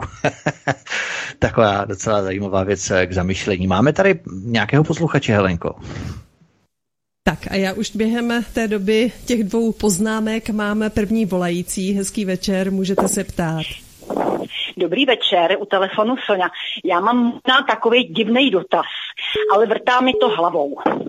Jestli by se mi pan VK mohl vyjádřit k rozdílu mezi světlem a tmou, protože mě vrtá hlavou to, že vlastně všude člověk slyší a světlo na konci tunelu a bude světlo a přitom, když si vezmeme tak můra, která letí za světlem, nebo veškerý hmyz vlastně to světlo podstatě zabije. Tak jestli tenhle ten dotaz můžu na pana VK. Děkujeme, zajímavá otázka. No, to je, Dobře. To, to, to, klasické... Děkuji. To je, to je... Naschledanou. VK, promiň, povídej. No, to je samozřejmě, jako se paní ptá na, že, že, nebo se ptá na jednu z, dokonce z věcí zachycenou, že v Talmudu, e, to je zásadní, že? To znamená e, můra, světlo. Eh, jenže to není světlo, které zabíjí. To je žár, který vydává to světlo. Eh, to je zase. A eh, teď jsem slyšel nějak, nějaké echo, nějakou ozvěnu, ale no, no, no. To znamená, tohle je třeba znovu i z toho okultního hlediska rozlišovat velmi zásadně, protože máte hvězdy, máte třeba neutronové hvězdy, které jsou studené jako led, ale mají obrovsky silné záření. Světelné záření, ale ani, ani špekáček byste se neohřáli. z toho světla. To znamená, že třeba rozlišovat to světlo, které vydává teplo, to znamená světlo Boha, vydává, to je světlo, které má svůj název Žehova, staročeský název Žehova pro světlo, boží světlo. Od toho je odvozeno Jáhve, Jáhve, Jhvh, v staročeštině Žehova. Bůh je slunce. To je světlo, které vydává tedy. Teplo a světlo je Žehova. E, naproti tomu na druhé straně proti polem je černé světlo. E, to, čemu třeba ve Španělsku e, říká la lum negra, černé světlo. A e, konec konců, pokud jste četli mm, tu jednu z mojich knih, tak tam já tady to vlastně vysvětluji, vlastně ty hlavní rozdíly, kdy jedno slunce vydává tedy světlo, vydává teplo a druhé světlo a teplo pohlcuje.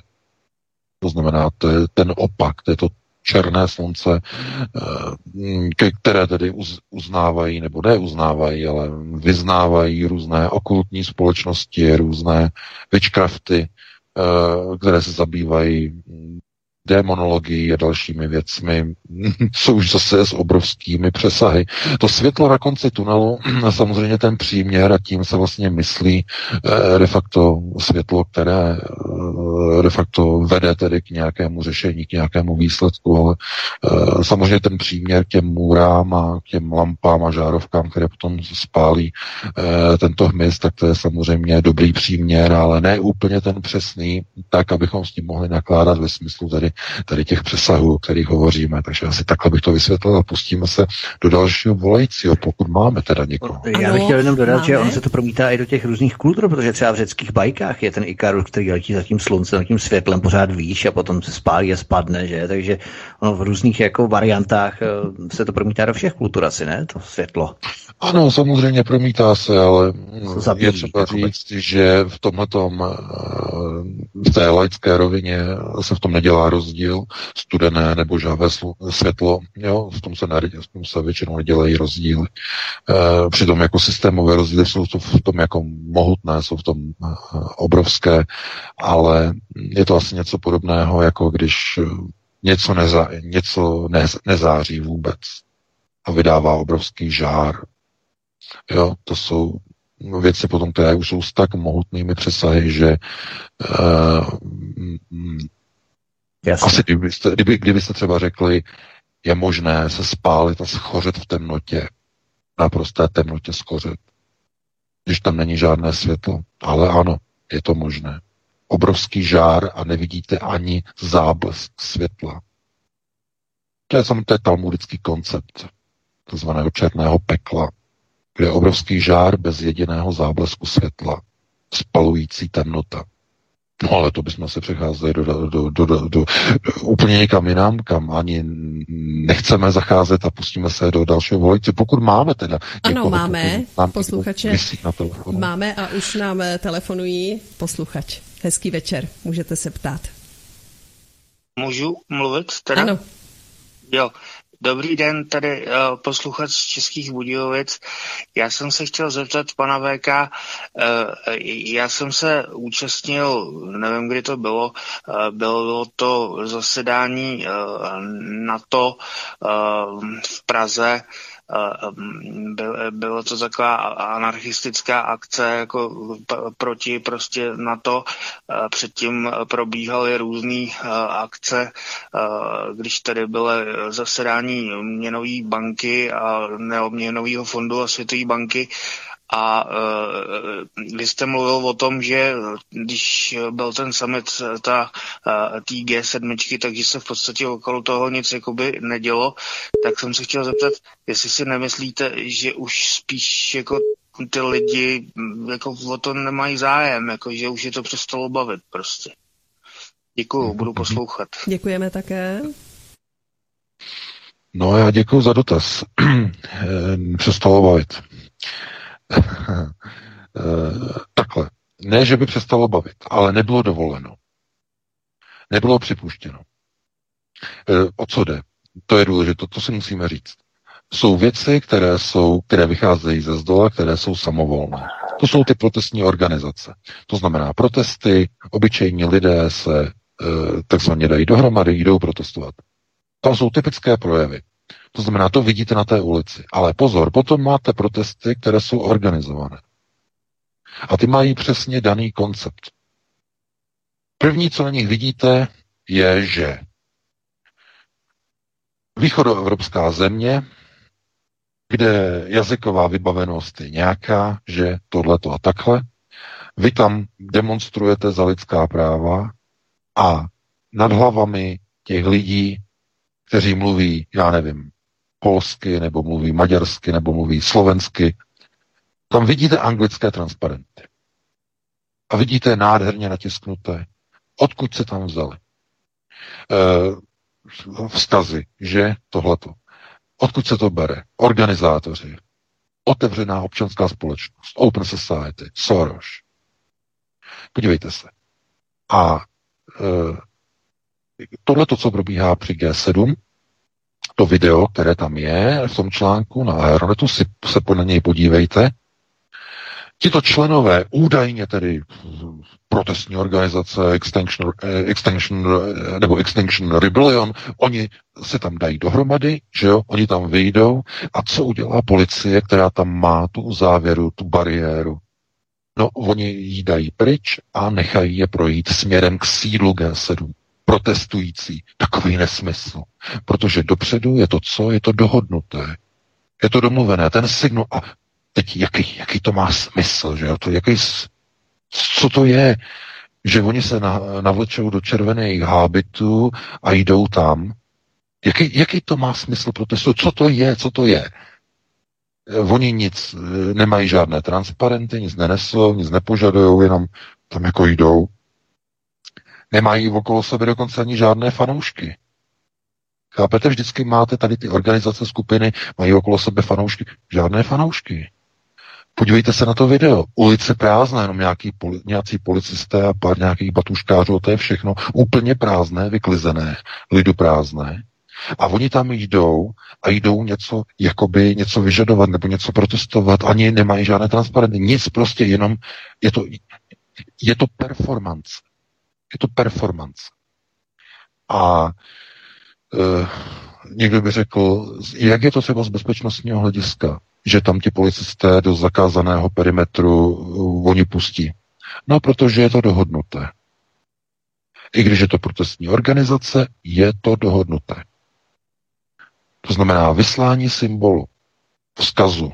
Oni to dělají neustále, to znamená vysílají symbol, vzkaz těm, co jsou samozřejmě eh, v rámci jednotlivých domů, že na této planetě jednotlivé domy, máte dům Sion, máte Halachim, máte Chazarim, máte uh, Amonra, že máte Nefilim, uh, to jsou jednotlivé domy v této a nad, te, nad touto planetou samozřejmě, nejenom na této, nad, te, na, na, nad touto planetou, jednotlivé domy.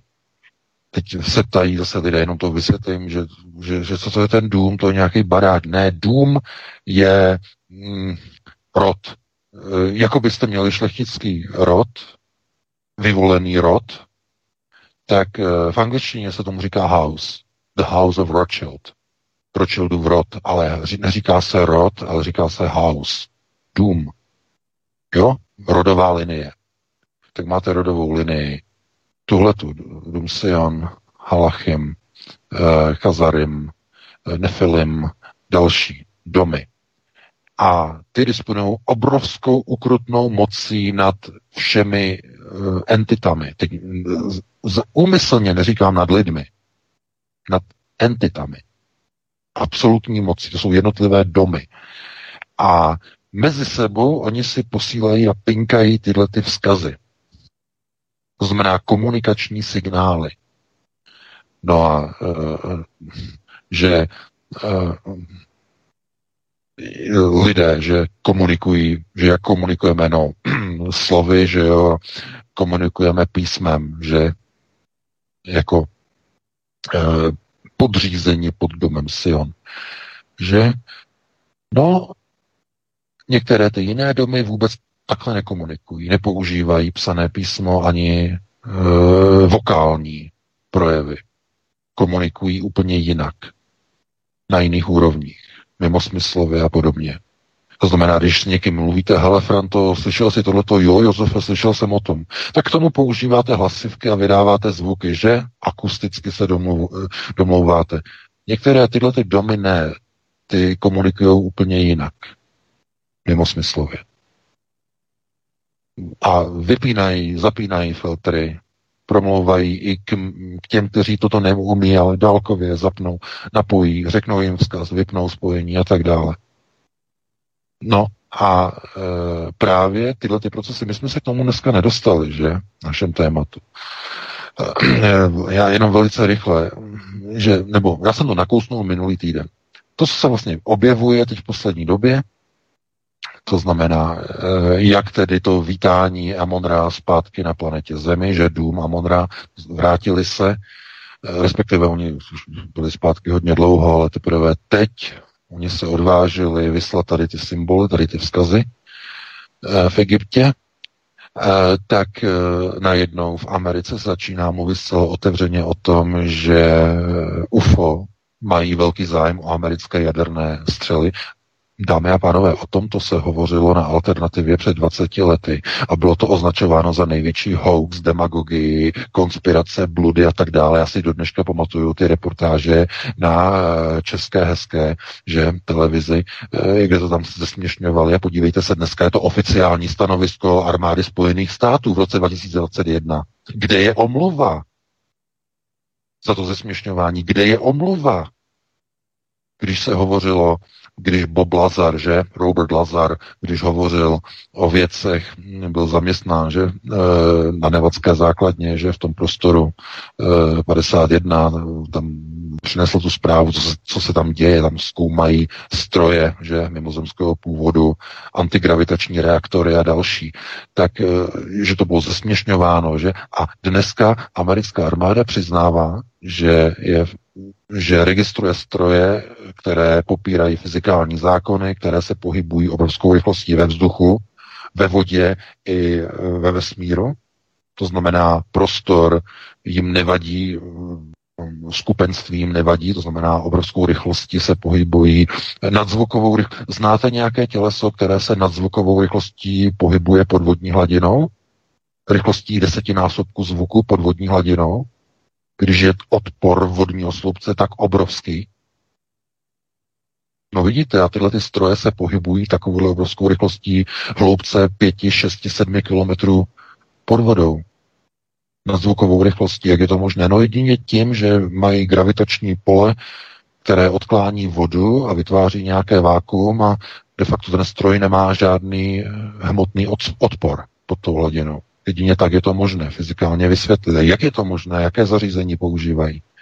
To znamená mimo uh, myšlení, mimo chápání vůbec toho, co, čím disponuje civilizace. No a já jsem o tom hovořil minule, že oni s tím jdou ven, protože informace o jednotlivých domech brzy začnou prosakovat ven. To není jenom to, co dělám teď já, že informuji o existenci některých tady těch domů, ale brzy to začne pronikat na mainstreamových médiích, o jednotlivých domech. Oni zatím mezi sebou jako vypouštají ty informace a zjistí se, že pán, který dlouho stál na hnojišti, není pánem statku. Je to někdo úplně jiný. Fenomén vyššího muže. Minulý týden jsem o tom vysvětloval, co to je. No, takže takhle bych to uzavřel a pustíme se do dalšího volajícího, protože zase to přetahujeme a rozvíjíme do velkých témat. Hezký večer, jste ve vysílání, můžete se ptát. Dobrý večer. Eh, tady je posluchačka Linda z Prahy. Všechny vás moc zdravím a eh, děkuji eh, za vaši práci. Stlumte si trošičku. Ano, mm, ano. Tady je posluchačka Linda z už jsem slomila ano. rádio a já mám následující dotaz. Nevím, jestli bylo slyšet, že hlavně, hlavně vám všem velmi děkuji za vaši práci a trochu mě inspiroval, inspiroval ten dotaz svět, o tom světlu a temnotě. Jaký je vztah skupin, které se říkají rozenkruciánské nebo rozikruciánské ke svobodným zednářům? souvisí nějak spolu, mají něco společného, liší se v něčem, čemu jsou ty skupiny využívány. Já jsem si o tom sice nějaký knížku přečetla, ale stejně k tomu až tolik nerozumím a ráda bych uh, slyšela uh, názor pana VK. Děkuju. Také děkujeme. Děkujeme, tak já se obávám, že to bylo moc dlouhé, jako, no to je složité samozřejmě, jo. No, ono to nebude dlouhé, ono to nebude, ono to nebude dlouhé, Rozenkruciáni jsou rozdíl od uh, svobodných zednářů, kteří používají, používají takzvanou kabalu a kabalistický strom. Uh, to, to opravdu nebudu rozebírat. Jo, z toho důvodu, že bychom tady vlastně se přecházeli do nějakých jiných uh, stavů, nějakých uh, propagací a potom by to dopadlo tak jako s jedním pánem, který potom to zkoušel a potom mi, mi psal a museli jsme to nějak řešit a naštěstí se mu to podařilo vyřešit ten problém, ale opravdu s tím tím ne, nebudeme nebudeme se pokoušet. Rozekruciáni je speciální skupina, mm, že bychom řekli okultních nebo tzv. okultistů. Eh, je to systém, eh, kdy lidská krev je de facto považována za růži, že? Eh, růže, to znamená růžový květ. A jenom řeknu, že když se používají některé okultní praktiky, které se týkají tzv. krevních rytů, tím je to dané a dál to ani není třeba jako rozvíjet. Jo? Takže takhle bych na to odpověděl a pustíme se do dalšího volající. Ano, máme dalšího volajícího. Hezký večer, můžete se ptát, jste ve vysílání a stlumte si rádio. Ano, dobrý večer.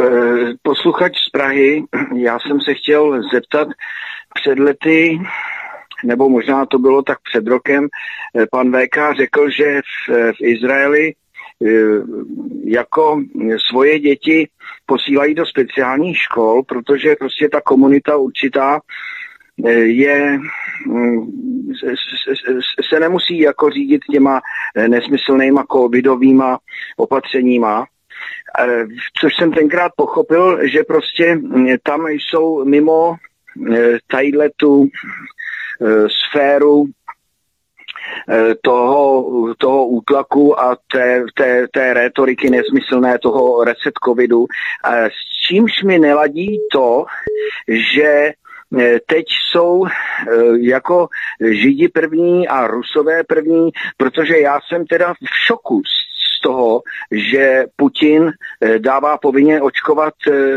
lidi svoje a, a jako úplně na něj jako měním názor. Nicméně to propojení těch otázek s tím, jak jsem mluvil o tom, o tom Izraeli a jak to bylo s těma školama, co říkal pan VK a tak. Děkuji za odpověď, budu poslouchat, hezký večer. Děkujeme, hezký večer. No, já děkuji.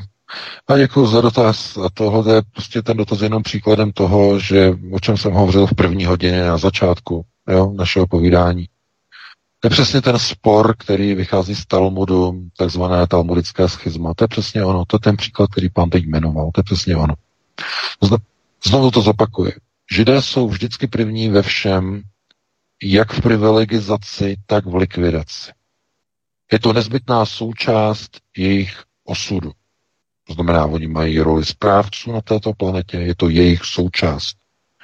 A mm, nelze to vysvětlovat, nebo takto, lze to vysvětlovat, ale bez úspěchu k tomu, aby to někdo pochopil, někdo, kdo nečte příliš mnoho tlustých knih a mm, kdo neleží v té konceptuální gramotnosti úplně někde hluboko eh, na nějakém stupni minimálně minimálně někde 28. stupni, aby měl určité některé jako přesahy, přesahy vlastně vidění a myšlení, jo, z toho jakého důvodu, eh, proč vlastně židé jsou privilegovaní a současně jsou likvidovaní, proč privilegizace a likvidace je jako dvě ruce jednoho a téhož těla, kdy privilegizace, je pravá ruka, je privilegovaná, že je zručnější a schopnější, kdy levá je znevýhodněna, kdy levou děláte takové ty věci, které jsou, nejsou příliš pěkné,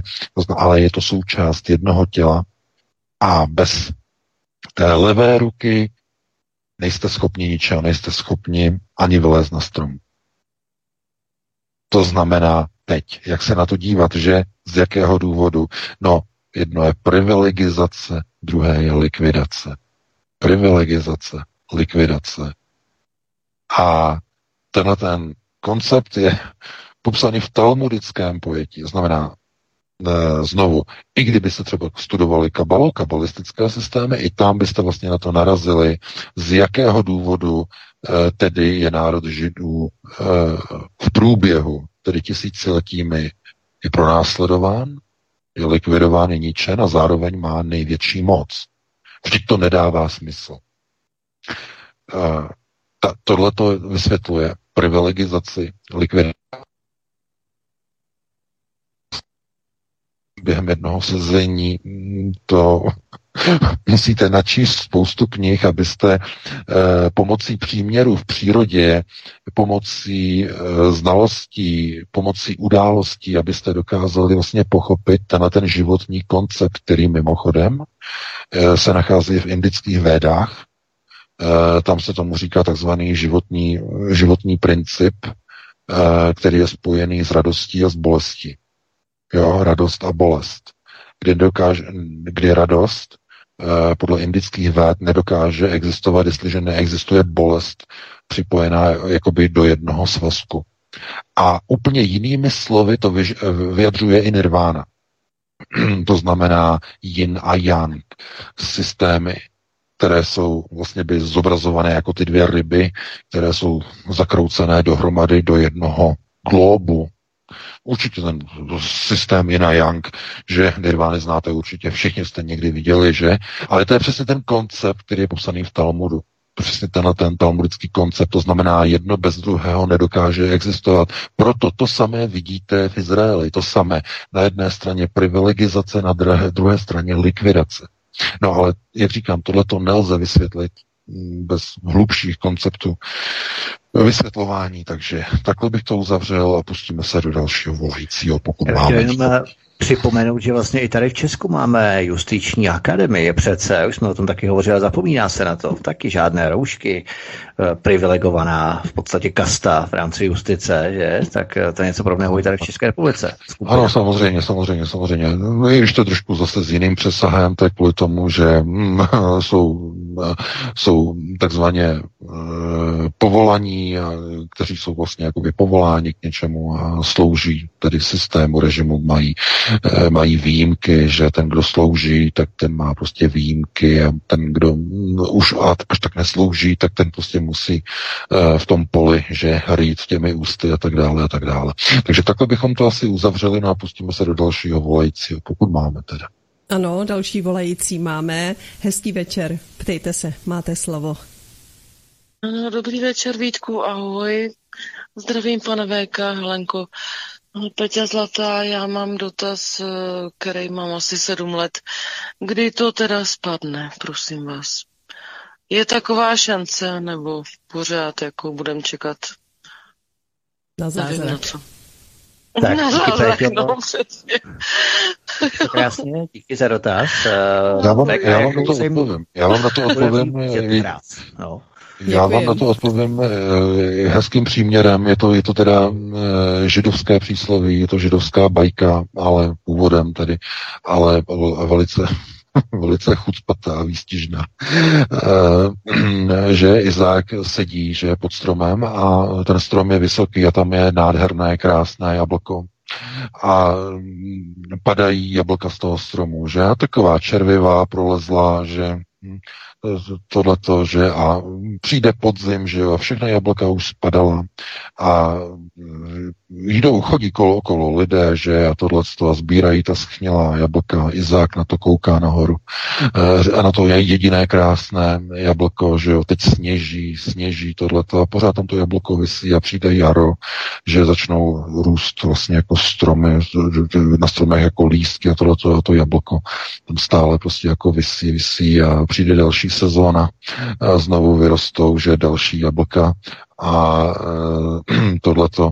E, a teď e, zase čeká to jablko, tam je pořád, vlastně tam vysí krásné, nádherné, jako jablko. A když takhle uběhnou tři léta a tři zimy a Izák tam pořád na to kouká, sedí, tak jde okolo kon a řekne Izáku, proč tady čekáš na tady to jablko pověšené. On povídá, no, když já chci to nejlepší, já čekám, kdy to konečně spadne. A on povídá, no víš, náš malý uh, jo, Jochim, náš malý Jochim, on, když šel ten ze školy, tak si chtěl udělat radost a pověsil tam školní atrapu, školní rekvizitu. To je rekvizita, která tam vysí nahoře, víš? Víš přece, že všechna jablka, která dorostou, tak brzy schnějou. Víš přece, že všechna postupně budou červivá, všechna postupně padnou dolů. Když vidíš velké jablko, které nečerví, které neustále vysí, je pevné, tak víš, že je to kalech, je to podvod. No. A to je jenom příměr toho, co usilují eh, de facto uh, no, většina vlastně gojím. Přesně tohleto. Čekají na to rekvizitní uh, divadelní jablko pověšené na stromě a teď všichni čekají, kdy konečně spadne ten krásně vysněný cíl. To je, víte, tohle to je, to je ten problém, eh, kdy bez práce a bez vlastního úsilí někdo čeká na ten výsledek, který mu spadne potom do klína, ten nejlepší, ten nejkrásnější, ten očekávaný, který vidí, který má na dosah, ale nějak se to nenaplňuje. No. Takže já vím, že to je zase jako takový, jako ne příliš, my jsme slíbili, že budeme pozitivní, budeme optimističtí. Já jenom na to zodpovím jako paní, že eh, kdy to konečně spadne, je to stejné jako s tím rekvizitním jablkem na tom stromě. Úplně stejné. Záleží jenom na vás, kdy poznáte ten podvod, jenom, záleží jenom na vás, kdy si uvědomíte, že čekáte na něco, co nedojde na plnění. Musíte zahájit jiné procesy, jinou činnost, než je sedění a koukání na to, kdy spadne rekvizitní jablko ze stromu. Že takhle bych na to odpověděl, pustíme se do dalšího. Já vím, že to je, já samozřejmě tak jako lidé si budou stěžovat, že nejsme optimistič, optimističtí. Ne, ne, pohodě, že, VK, já jenom, když jsme těch příměrů, tak eh, já bych tady, já jsem si to původně chtěl nechat nakonec, já se omlouvám ještě dalšímu volajícímu, ale to opravdu musím říct, protože teď to právě tady sedne úplně perfektně. V rámci těch příměrů je to krátké, já jsem to kde si viděl nebo slyšel na internetu, už nevím přesně kde, ale to přesně vystihuje současný stav. Pokud seberete 100 černých mravenců a 100 zrzavých mravenců a dáte je do skleněné vázy, nic se nestane. Ale pokud vezmete tu vázu, protřepete ji násilně a necháte ji na stole, ti mravenci se začnou navzájem zabíjet. Zrzaví mravenci budou věřit, že černí jsou nepřátelé a zase zatímco černí mravenci budou věřit, že zrzaví jsou nepřátelé. Když skutečným nepřítelem je člověk, který otřásl tou vázou. A to samé platí pro naší společnost. Než bude bojovat mezi sebou, nebo než budeme bojovat mezi sebou, měli bychom si položit základní otázku, kdo otřásl vázou. A to je velmi důležité. A tím si myslím, že je řečeno opravdu vše a každému to musí dojít. A to je takové trošku zamyšlení, i pozitivní zamyšlení víceméně. Půjdeme na dalšího posluchače asi. Ano, hezký večer. Ptejte se, jste ve vysílání. Děkuju. Já jsem se, pane VK, chtěla zeptat, jak se pořád mluví, jak se likvidují restaurace, malí obchodníci, eh, kadeřníci a tyhle ty profese. Tak co bude s těma lidma, co třeba podnikají doma, třeba švadle šije doma, nebo elektrikář chodí po uh, různých lidech, nebo truhláři, ty nechají na pokoji, nebo ty taky nějak budou likvidovat. A potom ještě, jestli nevíte, eh, ty lidi, co si nechali píchnout vakcínou, tak jestli je, jim, jestli je pro ně nějaká pomoc, jestli už přišli někde na to, jak to zneutralizovat, nebo jak to dostat z těla. Nepřišli. No, děkuji za to. Děkujeme. No, děkuji. Tak já jdu poslouchat, děkuji. Ano. No to, tak nejdřív na ten druhý dotaz, samozřejmě to nejde zneutralizovat žádným způsobem. Jakmile se necháte do sebe vpíchnout nějakou látku, tak už potom je to jenom loterie to je hotovo, vymalováno. Nelze nic zneutralizovat ani náhodou.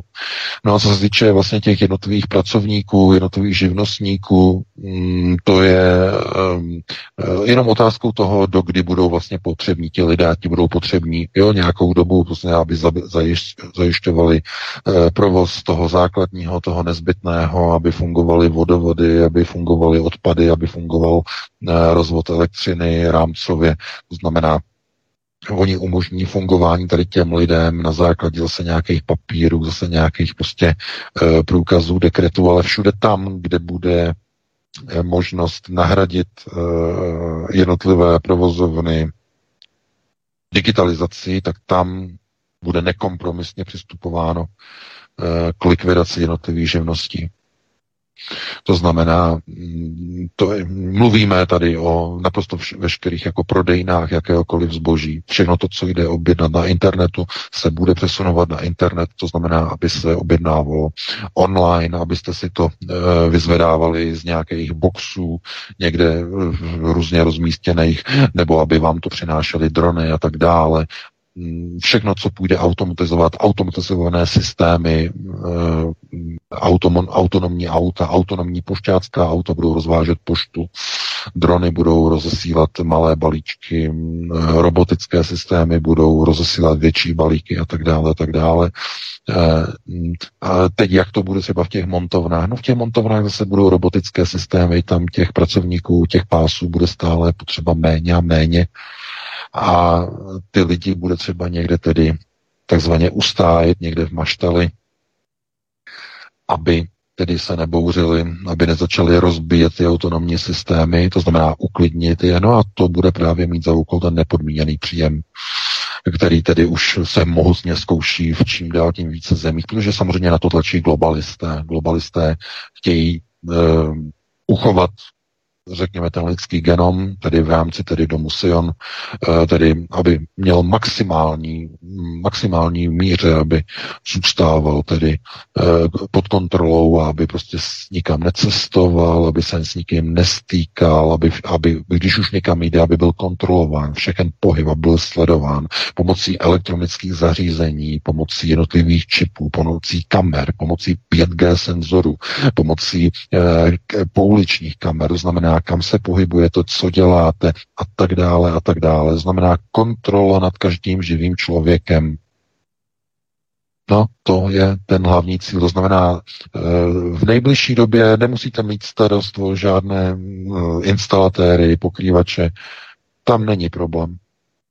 Eh, problém pro tady ty lidi v nejbližší době ještě nebude, ale problém bude ve chvíli, kdy samozřejmě, kdyby to není jako jisté, že? E, pokud by některé domy se rozhodly, že tahle populace na této planetě ohrožuje tuto planetu už moc a je třeba e, terminovat populaci na této planetě v zájmu záchrany planetárního nosiče.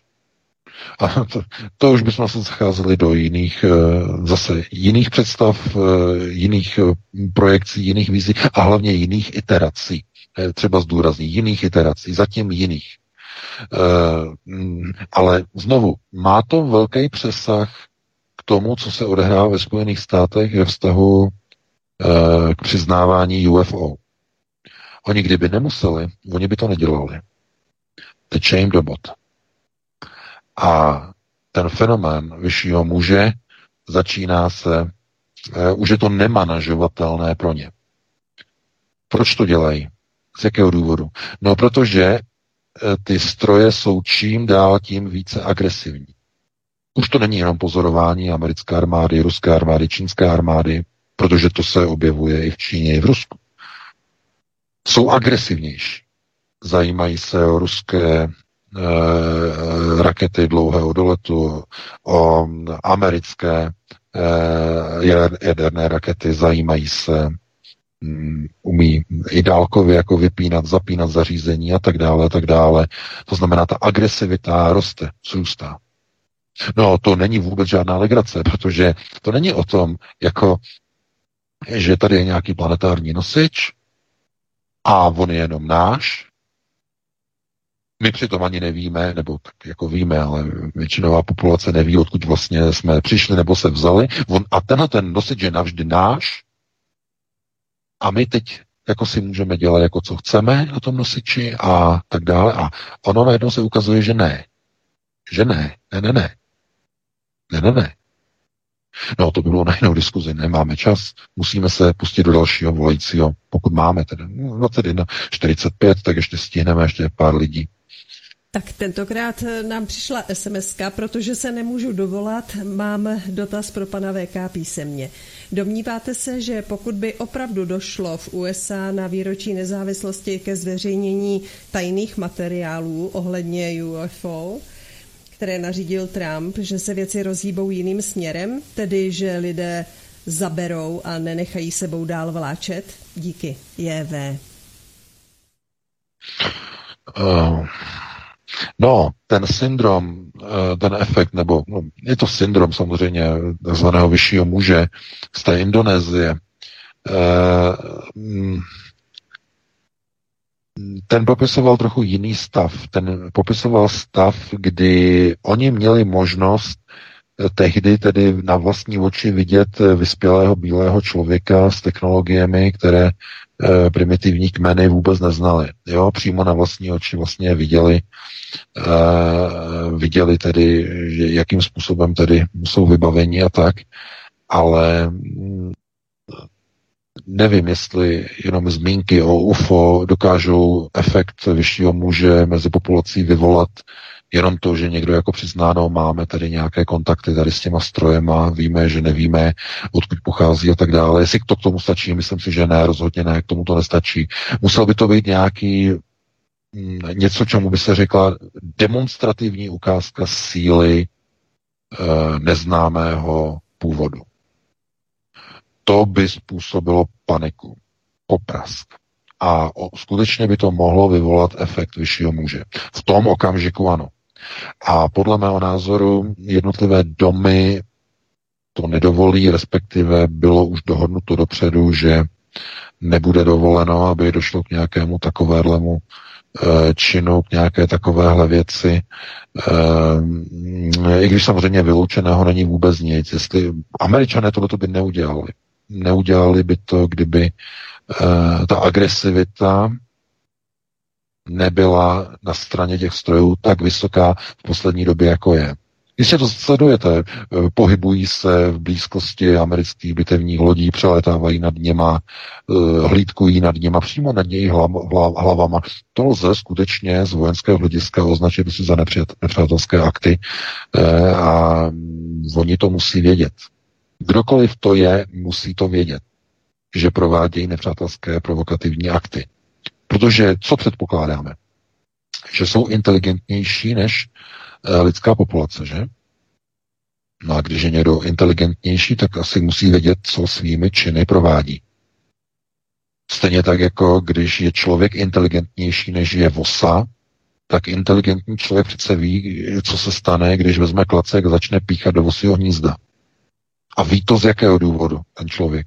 No, protože ten člověk je inteligentní, ne? Je inteligentnější než ty vosy, takže ví, co vosy udělají. Ne? Je to logické. Takže uh, úplně stejně, jestliže oni jsou inteligentnější, musí vědět, co svými činy, svou provokací, co vyvolají, když budou lítat nad americkými loděma, nad americkými jadernými zbraněma a tak dále, a tak dále. Takže proč to dělají? Proč provokují? No a to vyvolává opravdu velké, to už nejsou otazníky, to jsou vykřičníky. Velice nebezpečné. Teď už mluvíme naprosto reálně, bez příměr. To znamená, e, někomu v rámci syndikátu docházejí trpělivost s kým teď? S lidskou populací? Ne, to něco jiného. S, se správcem planety. S domem Sion. Dochází trpělivost s jedním domem. Jakým způsobem řídí planetu. Tohle to je důsledek. No, takže takhle bychom eh, to asi uzavřeli, tady to téma. Jestli máme někoho na drátu, jestli nám volá. Dobře. Máme další posluchačku, která je připravena ptát se. Hezký večer. Hezký večer, děkuji pěkně. A, a my vás samozřejmě sponzorujeme finančně i po sociálních sítích se snažíme a, rozvádět a, vaše co vlastně pro nás děláte. Děkujeme za to velmi pěkně. Chci se zeptat, eh, prosím pěkně, eh, v případě, že přijde na povinné očkování v naší republice, jestli je možno se nějakým způsobem bránit. A druhá otázka, eh, zda vůbec na naší planetě nebo země kouli vůbec existuje stát či republika, která se vůbec neúčastní tohoto, co se teď momentálně děje. Děkuji pěkně a přeji hezký večer. Také děkujeme, hezký večer. Moc vám děkujeme, moc vám děkujeme, hezký večer. No, to je samozřejmě uh, už věštění, že z Babišovy uh, křišťálové koule.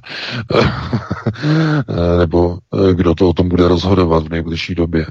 Uh, to znamená, jaké budou podmínky pro případné povinné očkování, to nelze teď předjímat. Lze se dívat pouze na to, jak to bylo zvoleno v Moskvě, ne, jak to bylo zvoleno v Izraeli, v obou zemích to bylo velmi podobně. To znamená, lidé v sektoru služeb se museli očkovat povinně, stejně tak všichni zaměstnanci úřadu, státních úřadů, státní zaměstnanci, eh, všichni učitelé, armáda, policie, hasiči, všichni povinně. Eh, a jediný, kdo nemusel, tak vlastně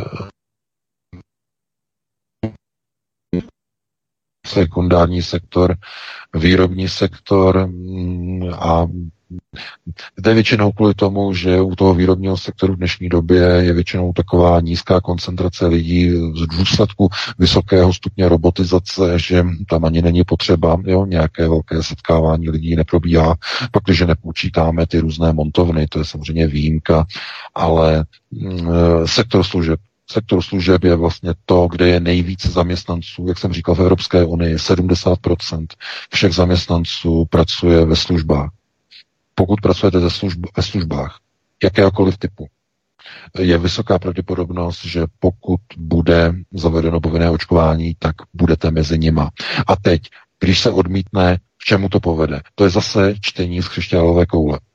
V tom Rusku tam je to tak, že 30 dní člověk dostane neplacené volno, kdy má čas na rozmyšlenou, a když po 30 dnech se nenaočkuje, tak zaměstnavatel má povinnost s ním rozvázat pracovní poměr, protože do práce ho přijmout zpátky nemůže, když není očkovaný. Jak to bude v jiných zemích realizováno, jaké budou následky, není vůbec jasné. A paní se ptala na nějakou zemi, kde tohleto jako nefunguje, kde tohleto není aplikováno. Eh, pokud mluvíme o, nej, jakoby, o nejbližší budoucnosti, tak eh, já se obávám, že žádnou takovou zemi nenajdete. Ve všech zemích se bude nějakým způsobem očkovat, ale ne ve všech to bude povinné. V takovém případě potom, pokud někdo bude uvažovat o emigraci, tak musí zvolit takovou zemi, kde očkování je čistě dobrovolné a nebude nikde žádná známka něčeho, že by se to mělo změnit na povinné očkování. Co se týče Evropské unie, já opravdu si nejsem jistý, eh, že mm, taková ta svoboda, volba svobody, že zůstane zachována. Pravděpodobnost povinného očkování v EU vidím jako velmi, velmi reálnou blízké době. Velmi reálnou. Nechci říkat ještě tento rok, i když ten podzim mě opravdu děsí. Víte, že globalisté zahájili dnes operaci eh, Delta, eh, operace na oznámení nové prudké bojové mutace nového viru, která zasáhla Velkou Británii, pozabíjela asi 150 lidí za minulou noc ve Velké Británii. Eh, je to prý něco nového, je to nový kmen, který se prudce přenáší a to máme teprve červen dámy a pánové. To znamená, oni už zbrojí na novou vlnu, masivní covidovou vlnu, znova nové lockdowny, znova se budou skupovat toaletní papíry, znova panika, znovu chystají. E, tentokrát to položí spoustu podniků. Ta podzimní vlna, která bude trvat až do dubna příštího roku, e, položí opravdu už i větší podniky. To je no v rámci ne, tedy jedné iterace. Já se obávám, že tady už ani nemá smysl jako nějakým způsobem polemizovat o tom, eh, jestli eh, covidová vlna nějakým způsobem bude limitována, bude omezena tento rok, to je naprosto vyloučené. Bill Gates to řekl naprosto jasně, skutečný návrat do nějakého normálu, on řekl, bude v roce 2023, kdy se vrátíme do základních parametrů nějakého, nějakého, nějakého rámce a úplně jakoby do nějakého původního normálu se nevrátíme vůbec nikdy. to, a oni už se s tím ani netají, jako jo. A to, co on označuje za návrat do skoro normálu v tom roce 2000,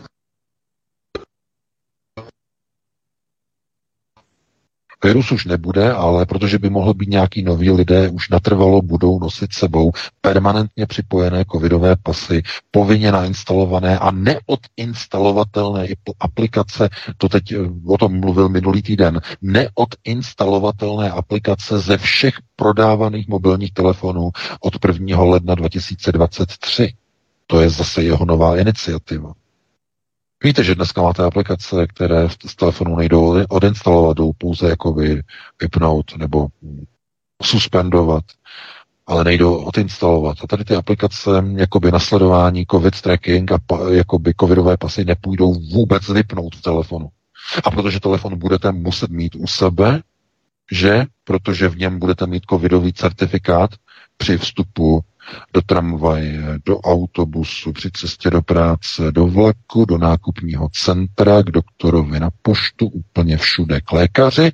To znamená, že nebudete moci nemít chytrý telefon, starý hloupý telefon nebude akceptován, nebudete vpuštěn, umřete na ulici s vyplazeným jazykem, tak eh, to je přesně to, k čemu to směřuje. A když něco říká Bill Gates, můžete mu věřit. Protože to už je v realizaci, samozřejmě.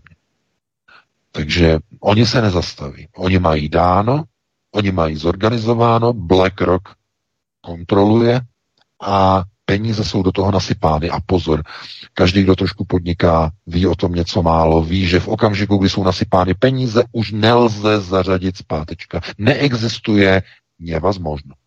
Jakmile jsou nasypány peníze, musí se to provést. Nedá se svítit. Takže takhle bych na to odpověděl, no a pustíme se ještě asi do jednoho dotazu, pokud máme teda někoho na telefonu. Na telefonu ne, ale přišla sms. Dobrý večer, mě by zajímalo, jestli je v Rusku povinné očkování mRNA vakcínami. Pokud je to očkování Sputnikem, to snad není problém, ne? Děkuji. Pepa z Ostravy. No a já ani nevím, že v Rusku by se, a jakože je to možné, že by se používaly americké vakcíny, ale v Rusku se používá Sputnik, to znamená vektorová, klasická adenovirová eh, vakcína, eh, že to, chápete, ten adenovirus je vektorová vakcína, která tedy vnese eh, tedy eh, virus eh, tedy do těla v rámci tedy viru a uvnitř tedy je část, fragment eh, původního viru, na který si tedy potom tělo vytvoří antigeny.